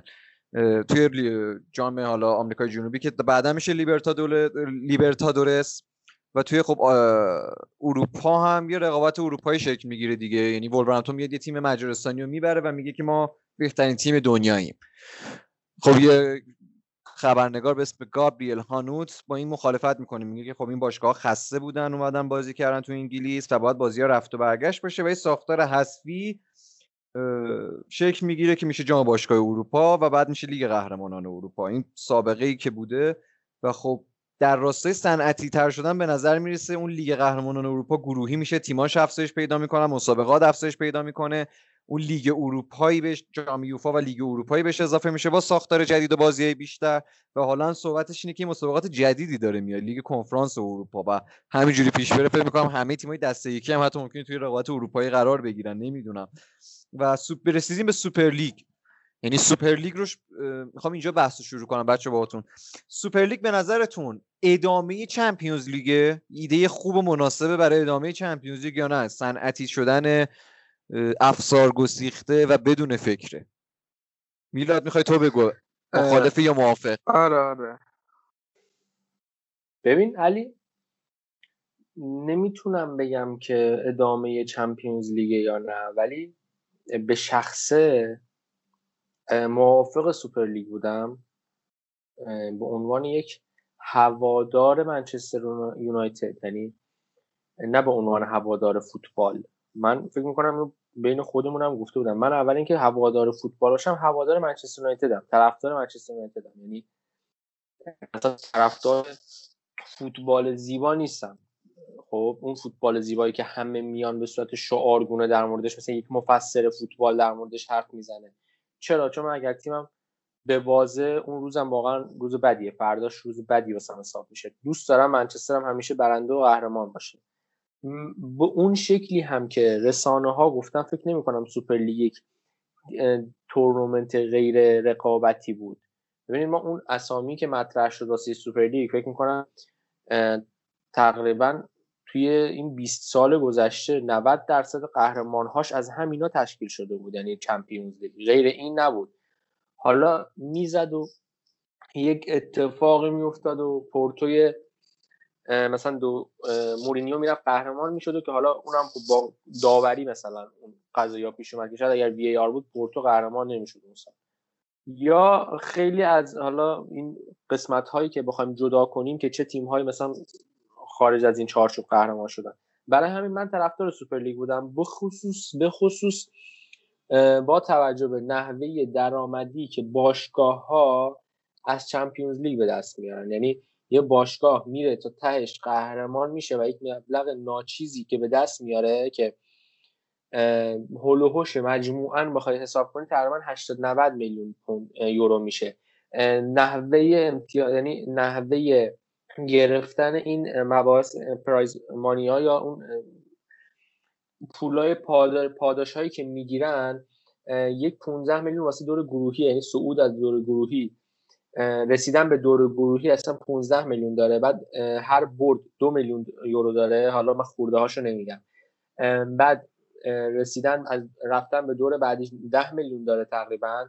هر دور که برن بالا 10 تا 15 میلیون پاداش می‌گیرن میانگین و در فینال 19 میلیون تیم قهرمان پاداش می‌گیره و تیم دوم 15 میلیون. یعنی هر این تمام اینا رو بخوای برای تیم جمع بزنی هولوش 80 90 میلیون میشه. یه سوال الان اینجا بگو بگو سوالتو حتما بگو. یه سوال. الان ارزون ترین بازیکنی که معامله میشه بین تیم های بزرگ یه مدافع یه مدافع مثل روبن دیاز. روبن دیاز با 68 میلیون پوند معامله یورو معامله شد. یعنی شما بری قهرمان چمپیونز لیگ بشی هیچ هزینه ای نکنی و هیچ حساب نکنی پولی که به دست میاری می‌تونی صرفا باشی یه دونه مدافع بخری. و بقیه تیم هم هیچی. آیا این عادلانه است. این الان رقابتی حساب دقیقا می‌خوام به همین بگم. اینجا یه لحظه بحث رو نگه دار. من این نکته رو بگم. می‌خوام یه نکته ای رو بگم. توی لیگ سری آ می‌دونیم یوونتوس 9 سال قهرمان شد 8 سال قهرمان شد. اینتر اومد جاشو گرفت و تو 10 سال گذشته دو تا تیم کلا قهرمان شدن. و این سالا رو افزایش بدیم. فوقش بشه سه تا تیم. میلان بهشون اضافه بشه. جالبه توی دهه از دهه 60 تا دهه 90 علاوه بر این سه تا تیم فیورنتینا ورونا بولونیا ناپولی کالیاری خیلی از تیم‌ها لاتسیو قهرمان شدن سمپدوریا تو 90 قهرمان میشه. تو خود Champions League تا قبل از تحولات صنعتی فوتبال رو دارم میگم یعنی قبل از دهه 90 ستاره سرخ بلگراد پورتو بنفیکا آیندهوون آژاکس این, این تیم‌ها قهرمان شدن این خیلی زیاد بوده این مقدار. و بعد از این صنعتی شدن این قضیه بود. من فکر کنم مهدی قشنگ مخالفه تو مهدی طرفدار فوتبال شاید باشه بیشتر و توی طرفدار فوتبال بودنش طرفدار منچستره. خب یه جورایی خیلی از هواداری فوتبال فوتبالی درسته. مهدی مخالفم با این شیوه و یه جورایی شاید بتونیم بگیم دوست دارم برگردم به فوتبال قبل دهه 90 که هر سال قهرمان ها تیمای متنوع تری تو با سوپر لیگ نظرت چیه؟ ببین صد درصد با توجه به حالا شناختی که از من داری من موافقم با حرف تو. و ببین من کاملا مخالفم با این ایده. نه به این منظور متحجرانه که فوتبال باید برگردد به دهه 90 نه چنین چیزی اصلا امکان پذیر نیست.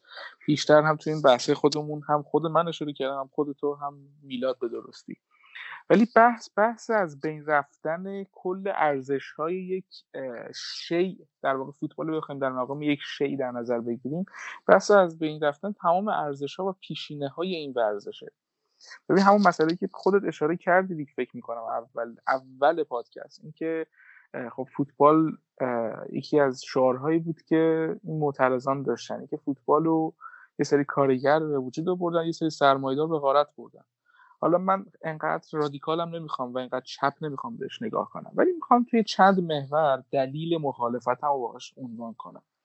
از اولین دلیل بخوام بگم با توجه به فرمتی که این مسئله داشت و مقایرت هایی که با قوانین یوفا و فیفا و همه اینها داشت این بود که خب به ترتیب بخوام بگم این بود که دوراهی پوچی برای بازیکن قرار می‌داد بین رقابت های باشگاهی و ملی. یعنی در, در صورتی که مثلا بازیکن اگه صرفا بخواد تیم ملی رو انتخاب کنه نمی‌تونه به اون درآمدهای کلان توی باشگاه ها برسه و هفته ای مثلا 100 هزار پوند 300 هزار پوند همه اینا برسه و سطح بالایی توی شغلش داشته باشه و خودش رو ارضا کنه.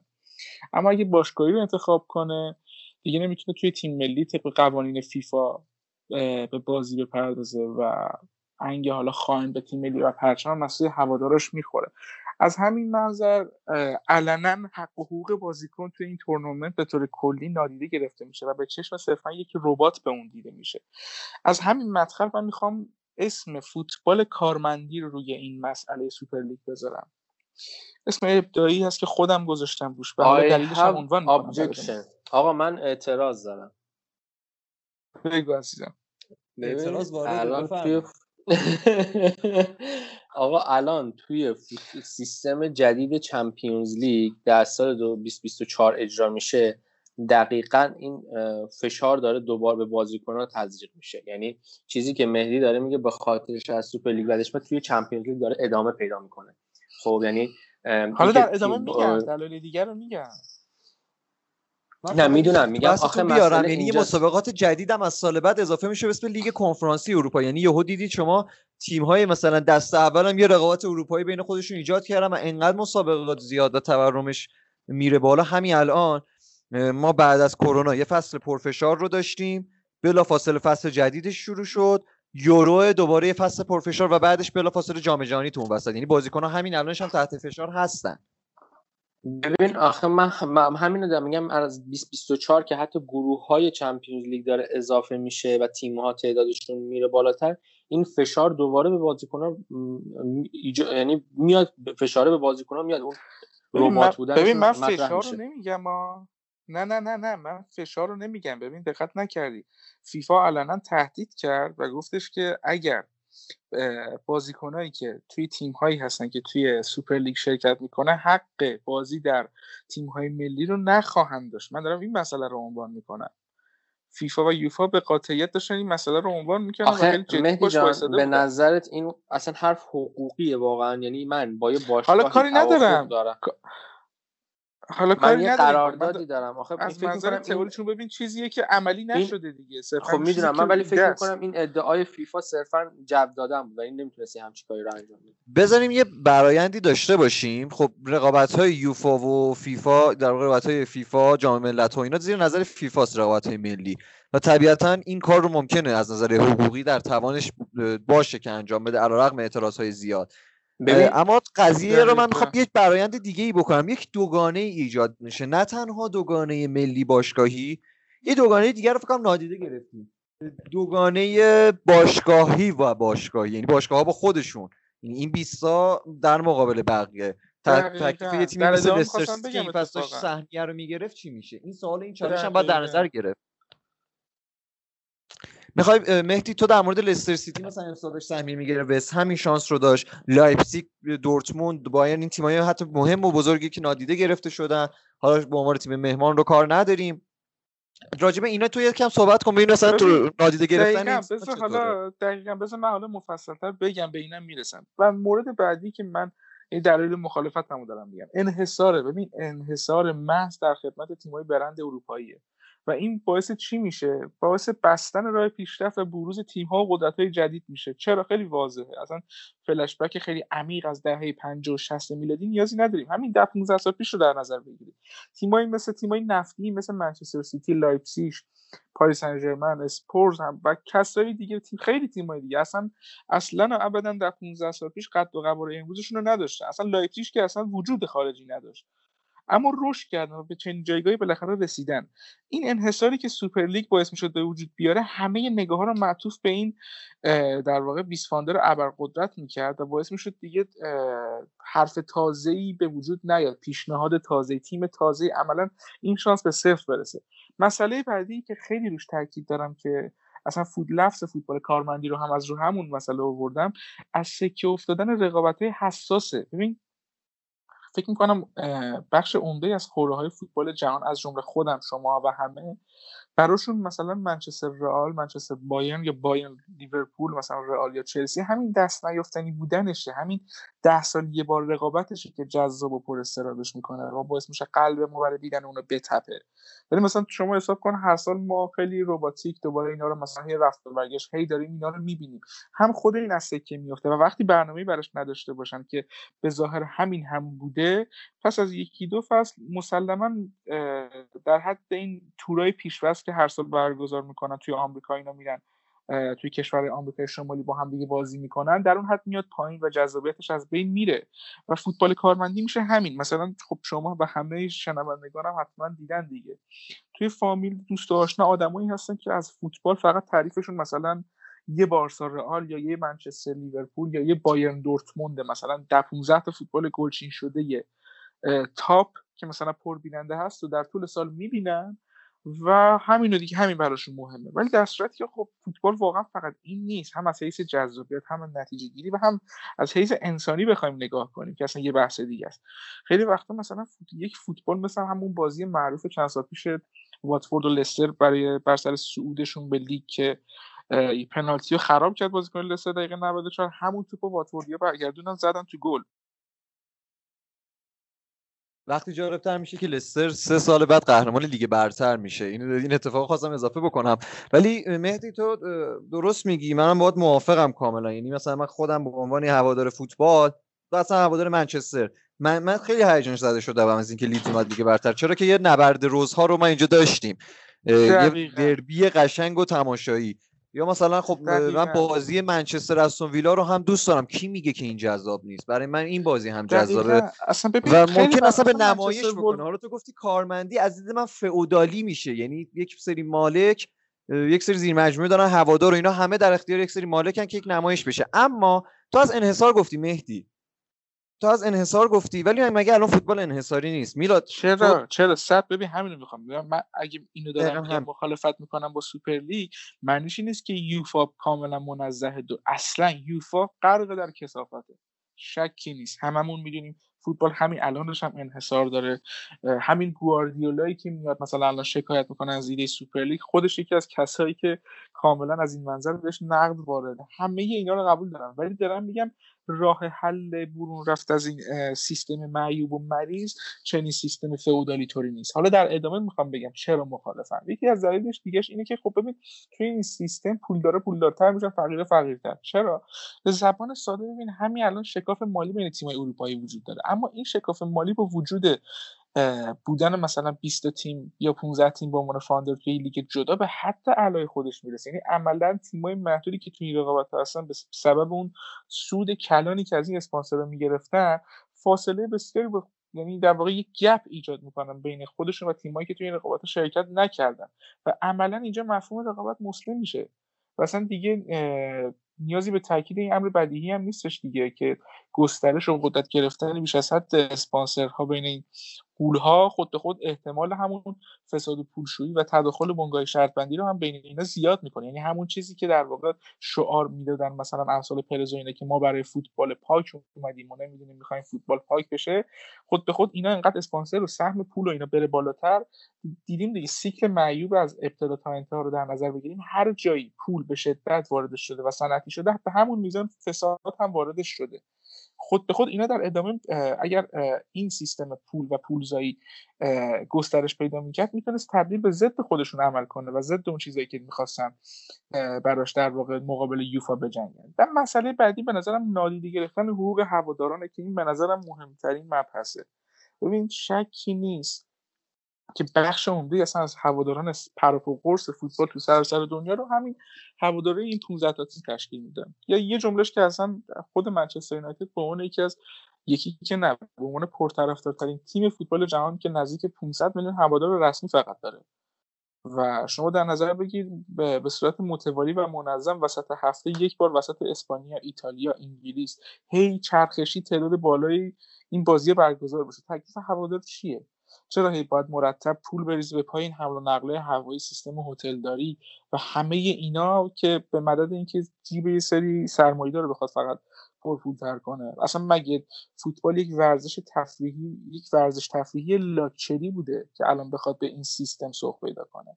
مرتبه بعدی و مورد آخره که می‌خوام بهش اشاره کنم کاهش سطح فنی بازیکنان مربیانه. ببین خیلی از مربیای کم تجربه یا بازیکنهای کم تجربه با این اصلا با این ذهنیت که خب ما یه چالش برای خودمون داشته باشیم و مقابل مربی یا بزرگتر با تجربه تر و اسمی تر قرار بگیریم تجربه بالایی کسب می‌کنیم و خودمون پیشرفت می‌کنیم. از سعی و خطا و اون تاکتیک هایی که حالا شکست می‌خوره یه چه بسه برنده میشه. اینا خود به خود وقتی زوم روی این طرف بره و تیم ها از فرط فشردگی تمرکزشون رو بذارن توی قهرمانی روی اونور توی بازی های داخلی و لیگ خودشون طبعا بدیهیه که از تیمای دوم سوم استفاده کنن دیگه. حتی اگر بخوان کامل شرکت کنن. و این شانس از خیلی از کسا گرفته میشه که سطح فنی خودشون رو با از طریق در واقع رو در روی و رقابت با مربی سطح بالاتر می‌خوان افزایش بدن بتونن این کار رو بکنن. مهدی بذار من یه سری جاها باید موافق باشم یه سری جاها به چالش بکشم. درست کاملا هوادارا نادیده گرفته شدن شاید اصلا یکی از دلایلی بود که نیده شکست خورد. بذار مورد مورد بریم جلو. اقتصاد فوتبال رو گفتی و میلاد یه حرفی زد. در مورد سیتی گفتی. می‌خوام با میلادم الان یه صحبتهای به میلادم برگردم. گفتی که اقتصاد فوتبال اینجوری بدتر میشه. اما میلاد اینو راه حل می‌دونست. این خیلی نکته جالبی بود.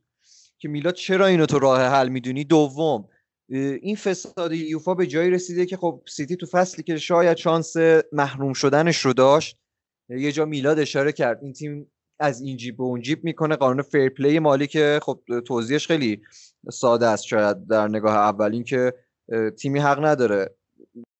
بیشتر از درآمدش مثلا بیشتر فکر می‌کنم 10 میلیون بیشتر از درآمدش خرج کنه اگر اشتباه نکنم. و جریمه میشه در غیر این صورت. ولی خب سیتی بدونی که درآمدی رو داشته باشه میاد با خودش قرارداد میبنده و میگه این درآمد منه.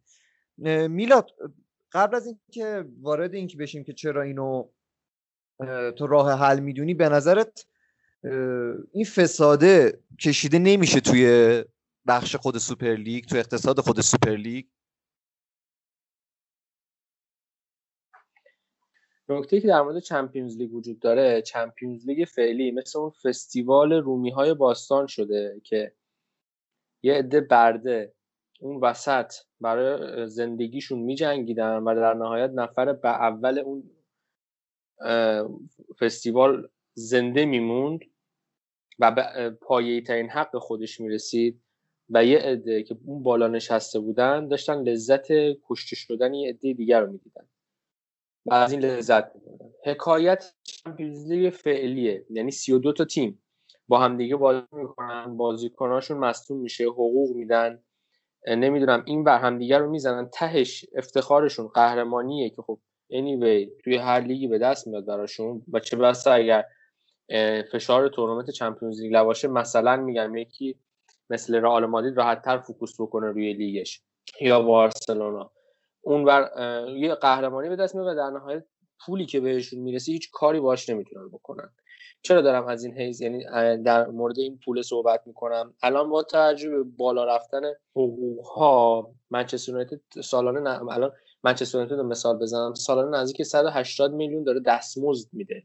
خب حق پخشی که داره می‌گیره مثلا از کل لیگ درآمدی که داره به دست میاره نزدیک 250 میلیونه. خب شما به اسپانسراشو بذاری کنارش. این ور اون ور بالا پایین. خب، کلا این باشگاه بیشتر از 500 میلیون درآمد نداره. در حال حاضر توی پانادمی که هیچ طرفداری به ورزشگاه ها نمیره. یعنی توی این دو سال گذشته. درآمد افت کرده. این باشگاه یه چرخه داره. یعنی یک دومینو توی باشگاه اتفاق میفته منچستر یونایتد از لستر سیتی میره 85 میلیون. مگوایر رو می‌خره. لستر سیتی با 85 میلیون میره یه بازیکن می‌خره دو تا کمپ می‌زنه و خودش رو توسعه میده. و همینجوری برو تا اون دسته پایینی که این پوله داره جریان پیدا می‌کنه. اگر منچستر یونایتد امروزی که قطب درآمدزایی یک لیگه از بین بره به خاطر شرایطی که ادعای برابری می‌کنه فردا همین پول تو چرخه قطع میشه. یعنی همون پولی که داره میاد میچرخه بین بازیکنها قطع میشه. و از این حالت می‌دید فوتبال جذابیتش به اینه که مثلا شما میگی پدیده رئال مادرید یا منچستر یونایتد رو شکست میده. وقتی می‌رسه به اونجا که همه توی یک سطحن خب دیگه چیزی به اسم پدیده وجود نداره. شکست بزرگی یک تیم بزرگ جلوی یک تیم کوچیک وجود نداره. همه به یک سطح رسیدن. اصلا از این رقابت خوا... از این چجوری میگن؟ از این بالا پایینیش فوتبال داره خارج میشه. من میگم فوتبال از روز اول همین بوده. یه تیم قهرمان بوده پول بیشتری داشته یه تیم قهرمان نبوده پول کمتری داشته. یعنی شما بیا من میگم مثلا همین سی سال رو بررسی بکن. اصلا از زمانی که فوتبال اقتصادی شده. من میگم اون زمانی که فوتبال اقتصادی شد باید یه همچین صحبت های مطرح می‌شد. نه اینکه الان فوتبال اقتصادی میشه سیتی اینجوری خرج می‌کنه پاریس سن میاد اونجوری خرج می‌کنه. هیچ هیچ کاری بهش نداره. در نهایت ناصر خلیفی هم میاد میره جز رؤسای اجرایی یوفا میشه و این وسط افرادی که سوپرلیگ رو می‌خوان تاسیس کنن میشن آدم بده فوتبال و ناقض روح فوتبال. در نهایت می‌خوام یه چیزی رو بگم. این باشگاه ها وقتی شما یک یک یک شخص یک یه فوتبال شما اقتصادی کردی یک مالک میاد باشگاه رو یک میلیارد سه میلیارد می‌خره انتظار داره که اون باشگاه سالانه بهش سود بده. و انتظارش اینه که مثل خیلی جاهای دیگه این پوله بره توی جیبش یعنی یک درآمدزایی داشته باشه.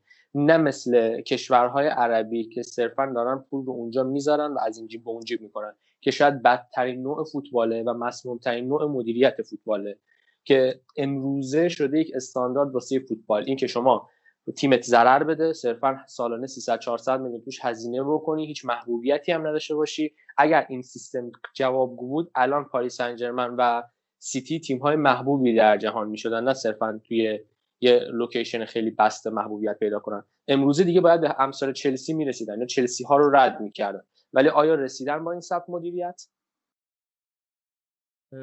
میلاد یه حرف خوبی رو زدی تو این زمینه. ولی آیا این راجبه باز می‌خوام یه موافقت رو باهات بکنم. کامل درسته این یک اقتصاد شکست خورده است و خیلی دیر به فکرشون افتادن. ولی اینکه قانون fair play مالی دست و پای تیمی مثل سیتی رو نمیبنده. دست و پای اون تیمی رو میبنده که می‌خواد پا بگیره. فرض کنید من یک تیم تازه تاسیس مثلا ناتینگهام فارست رو من علی خریدم. حالا می‌خوام درآمد شاید آنچنان چیزی هم نداشته باشه مثل منتصل نباشم به نفع. نه. علی ناتینگهام فارست نه ایسی میلان. ایسی میلان آره همین میلان. میلانی که محروم شد. میلانی که کاملا محروم شد و آره کاملا حتی تا تیم بزرگی مثل ایسی میلان اما راجبه یه سری جاها باز جا داره به چالش بکشم. وارد بحث رقابت هنوز نشدیم چیزی که بهش مهدی اشاره کرد وارد اون هم خواهیم شد. آره حتی گریبان تیم بزرگی مثل ایسی میلان می‌گیره. محروم میشه ولی خب خبری از محرومیت تیم سیتی نیستش. این منفور بودن رو که تو گفتی خیلی جالبه برای من.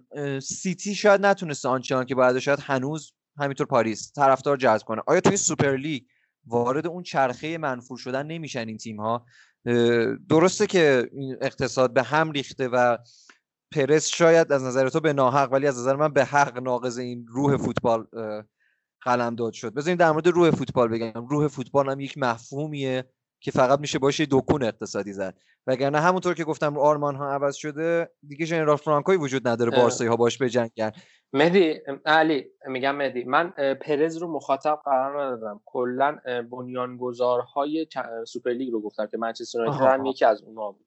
آره قطعا. آره قطعا میگم فقط اینها نیستن. یعنی قطعا باز هم هست خود پرز کسی بودش که با خرجه پروژه کهکشانی شروع کرد تورم رو تزریق کرد به فوتبال. از کجا معلوم این پول تزریق بشه میلاد؟ دوباره این تورم نیاد. این دوباره الان مثلا خب 400 میلیون پوند. هر ماه هر سال داره بهونه میشه دوره قیمت یه بازیکن میشه 600 میلیون پوند.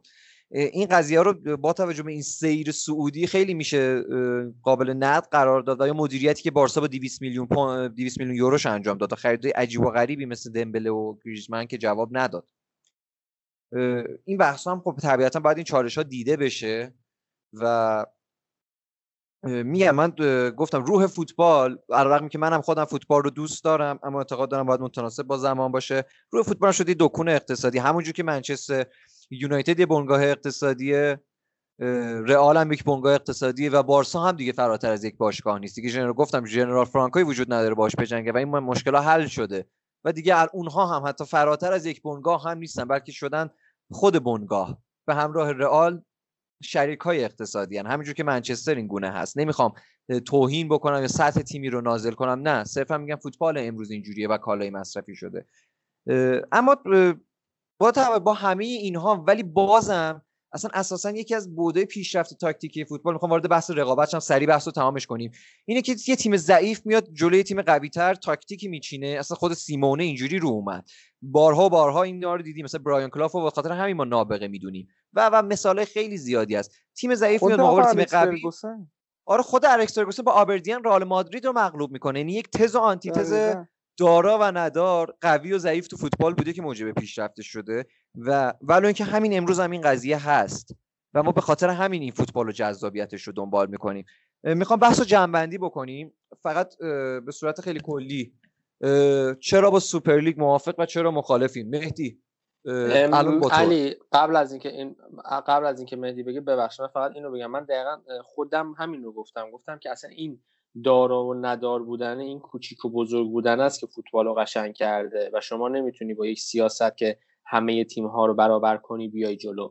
دقیقا بحث من هم همین بود. چون فوتبال تاکتیکی امروز مدیون تیم های کوچکی است که با تاکتیک های دفاعیشون باعث به وجود اومدن تاکتیک های جدیدی تو فوتبال شدن و اون فوتبال مثلا دهه 60 70 رو دگرگون کردن که یه بازیکن میومد همه رو دریبل می‌داد می‌زد توی گل.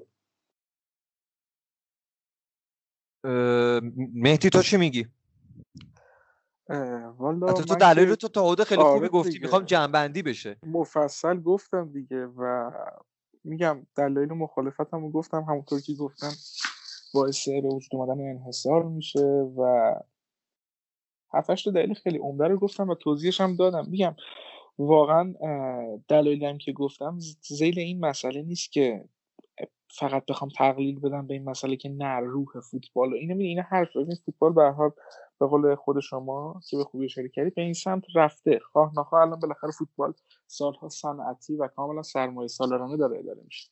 ولی این مثل کشتن اون کورسوی امیدیه که ما همچنان باش داریم لذت می‌بریم به به خصوص توی بلند مدت. که خیلی خوشحالم که منتفی شد و توی نطفه خفه شد.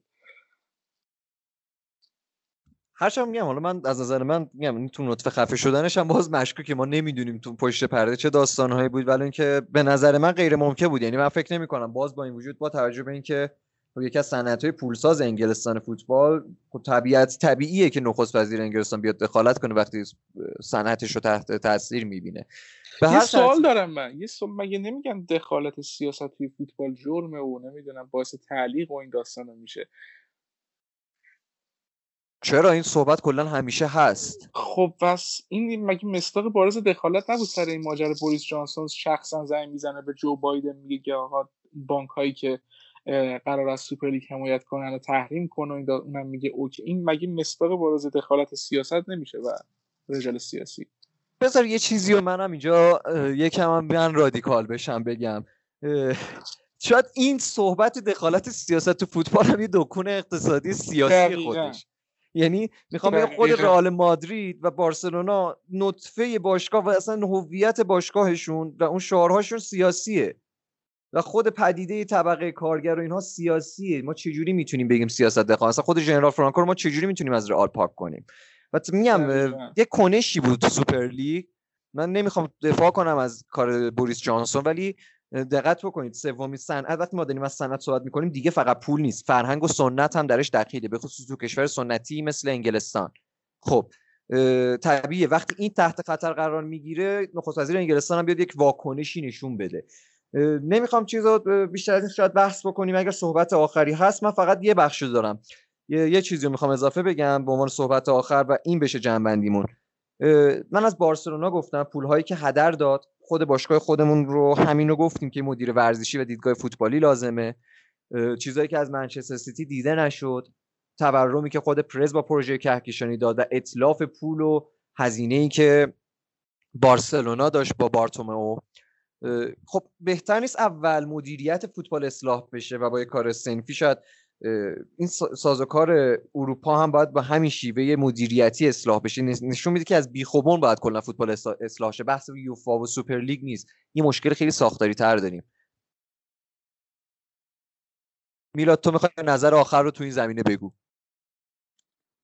ببین علی جان من همون جایی که گفتم همون جایی که فوتبال اقتصادی شد باید به فکر اینجا می بودن جایی که قطع میزبانی از انگلیس جام جهانی گرفته میشه به قطر داده میشه. به قول تو صرفا شاید به ظاهر سیاست و فوتبال دخالت نداره ولی خیلی باطنش فرق می‌کنه. جایی که یه سری مسائل این چنین ورود پیدا می‌کنه. نفوذ کشورهای عربی یا کلا دلال های نفتی تو فوتبال بیشتر میشه. فکر می‌کنم خودش به خودی خود نشون میده فوتبال داره به کدوم سمت میره. و میگم این فوتبال خیلی از اون چیزی که ما میشناختیم فاصله گرفته خیلی اقتصادی تر شده خیلی بنگاه تر شده و نمیشه جلوشو گرفت. صرفا میگم اون بارسلونایی که داری میگی داره به هر دری می‌زنه خودشو که بتونه تو این اوضاع اقتصادی خودشو نگه داره و شاید نوابق اقتصادی خیلی کم باشن توی فوتبال امروز که بتونن باشگاه رو به شکل درست مدیریت بکنن. شاید ما سالها بعد به جمله ادوارد برسیم که گفت با منچستر یونایتد باشگاهی که توی تابستون هر بازیکنی رو می‌تونه بگیره و کارهایی رو می‌تونه بکنه که خیلی از باشگاه نمی‌تونن. و شاید واقعا هم راست گفته بود و ما خودمون نمی‌خوایم یه سری خریدها رو انجام بدیم. من بیشتر از این نمی‌خوام صحبت کنم میگم که واقعا یه سری چیزا به ظاهر توی فوتبال واسه ما یعنی چیزیه که ما می‌بینیم و ظاهر فوتبال. توی باطن خیلی اوضاع پیچیده تر از چیزیه که ما هوادارا داریم فکر می‌کنیم و واقعا داریم میبینیمشون. و صحبت آخر مهدی تو همین زمینه که مدیریت فوتبال دوست داری تو به چه سمتی بره؟ ببین من با صحبت های واقع بینانه میلاد کاملا موافقم و به نظرم بدیهی هم هست دیگه و دوست دارم فوتبال ببین چیزی که من دوست دارم قطعا رخ نمیده و و حال این گفتم دیگه هم اولا گفتم یه قطاریه که داره یه مسیری رو میره و همین چیز هم با خودش می‌بره. و حالا شاید خیلی بگن که خب هواداران مثلا باعث شدن که این مسئله یعنی لغو سوپر لیگ لغو بشه. ولی خب واقعا این خیلی سطحی نگران است. اصلا اون 40 50 تا هوادار چلسی انقدر اهمیت نداشت برای آدم هایی که این تصمیم و بنیان گذاری کردن که بخوان به خاطر این در واقع حجوم اون عقب عقب بکشن. به نظر من دیر یا زود دوباره این مسئله امکان داره مطرح بشه ولی امیدوارم اجرایی نشه هیچ وقت. و مدیریت فوتبال بره به سمتی که امان هم یعنی نه که اون سیستم 5149 باشه یک چیز نوتر یک چیزی که یک حد وسطی داشته باشه. یعنی نه لزوما تماما هوادارا بخوان همه کار باشن. خب خیلی وقت دیدیم هوادار بخواد صرفا تصمیم بگیره چه بسا باشگاه رو در یک دورنما به بیراهه ببره. و نه اونطوری باشه که لزوما فقط یه سری سرمایه‌دار شکمسی بالا سر کار باشن. یک تعادلی به وجود بیاد هوادارم بتونه واقعا به صورت جدی توی تصمیمات نظر بده و خودش توی باشگاه و باشگاه داری شریک بدونه. نه صرفا اون هواداری که آره اینی که میگم خیلی دیگه بلند پروازن است نه نه صرفا اون هواداری که میره پول میده توی استادیوم میشینه بلکه عین مثلا برای خود منچستر یونایتد اون 500 میلیونی که به صورت رسمی و غیر رسمی چه بسا خیلی بیشتر از این عدد. در سراسر جهان و خود ما توی اینجا حالا به مدد جبر جغرافیایی دسترسی هایی نداریم بتونن توی تصمیمات باشگاه حداقل نظرشون رو ابراز بکنن. منم حقیقتش به شخصه منم خیلی سریع بگم چون وقت اونم محدوده. خیلی به شخص من معتقدم این که درست اینا همچنان یک نهادهای مردمیان درست ذات و هویتشون نسبت به 100 سال پیش که طبیعی هم هست. عوض شده و دگرگون شده. اما همچنان فوتبال شعارها و آرمانهای خودش رو داره. شاید آرمانهای 100 سال پیش نباشه اون آرمانهای کارگری نباشه. شاید این آرمان شاید طبقه متوسط باشه به نوعی. یک نوع تفریح خاص. یک آرمان های فوتبالی صرفا باشه و یا شاید مثل منچستر سیتی تغییر وجهه یک قوم یک سیاست یا یک حکومت خاص. به هر ترتیب توی این بطن این آرمان ها من اعتقاد دارم باز باید رقابت عادلانه تر بشه. یعنی قانون فیرپلی مالی اولاش باید خیلی اصلاحات بهتر بشه و نهادهای مالی فیفا و یوفا باید خیلی شفافتر از قبل باشن. توی بهشت بورژوازی سوئیس جولون میدن درسته ولی باید شفافتر از پیش باشن و پاسخگو باشن. به خصوص الان اخبارش هست در مورد مرگ کارگران قطر و خب هیچ کس هم هیچی نمیگه. اینها همه سیاسیه. نمی‌تونیم جدا بدونیم. اصولا فوتبال صرفا یک بازی نیست. وقتی توی زندگی روزمره ما با همه چیز پیوند می‌خوره نمیشه صرفا صادقانه گفت صادقانه بگم نمیشه صرفا در حد یک بازی اونو تقلیل داد. و آرمان های جدیدی داره و آره دقیقا همین. و نکته آخر که من واقعا دوست دارم که هوادارها چون این نهادهای مردمیه و فرا رفتن و بین المللی شدن یک پلی باشه بازم ما از این شعارهای آرمانگرایانه رو بذارید بدیم یک پلی باشه بین همه مردم ها و مشارکت اونها رو این نهادهای مردمی داشته باشن. صحبت دیگه ای نیست. من فکر می‌کنم بعد خداحافظی کنیم. وقتمون خیلی دیگه تنگ صحبت نهایی و خداحافظی. میلاد با تو شروع کنیم یا با میل مهدی؟ وقت که تنگ نیست حقیقتا فکر می‌کنم حوصله و اعصاب دیگه این اپیزود این اپیزود بیش از حدم طولانی شد ولی صحبت هایی بود که باید زده می‌شد. دقیقا. خب کم یا زیاد بحث انجام شد. خیلی بحث گفته نشد. امیدوارم دوستان خوششون اومده باشه. پر حرفی کردیم ببخشید. کم حرفی کردیم ببخشید. نکته رو نگفتیم ببخشید. حتما حتما نظراتتون رو با ما به اشتراک بذارید. نظر خودتون رو هم بگید. از سمت من تا رادیوی دیگه خدافظ خیلی ممنون که شنونده ما بودید. می‌دونم واقعا تایم زیادی هم بود ولی خب همونطوری که میلاد هم اشاره کرد واقعا لازم بود خیلی از صحبت ها ولی باور کنید که خیلی جاها رو هم حتی امپیتری ازش گذشتیم و دیگه نخواستیم بیش از این سرتون رو درد بیاریم. ممنون که منت گذاشتید و رو شنیدید. امیدوارم که رادیوهای بعدی بهتر و بهتر باشه. مرسی. خب منم امیدوارم که این قسمت مفید بوده باشه. امیدوارم که صحبت ها مفید باشه و بابت زیاده گویی ها و کم و کاستی ها ما رو ببخشید به بزرگی خودتون و از نظر و عقیده خودتون ما رو غافل نکن ندونید. امیدوارم که تو این روزگار سالم و سلامت باشید تا رادیوی دیگر خداحافظ.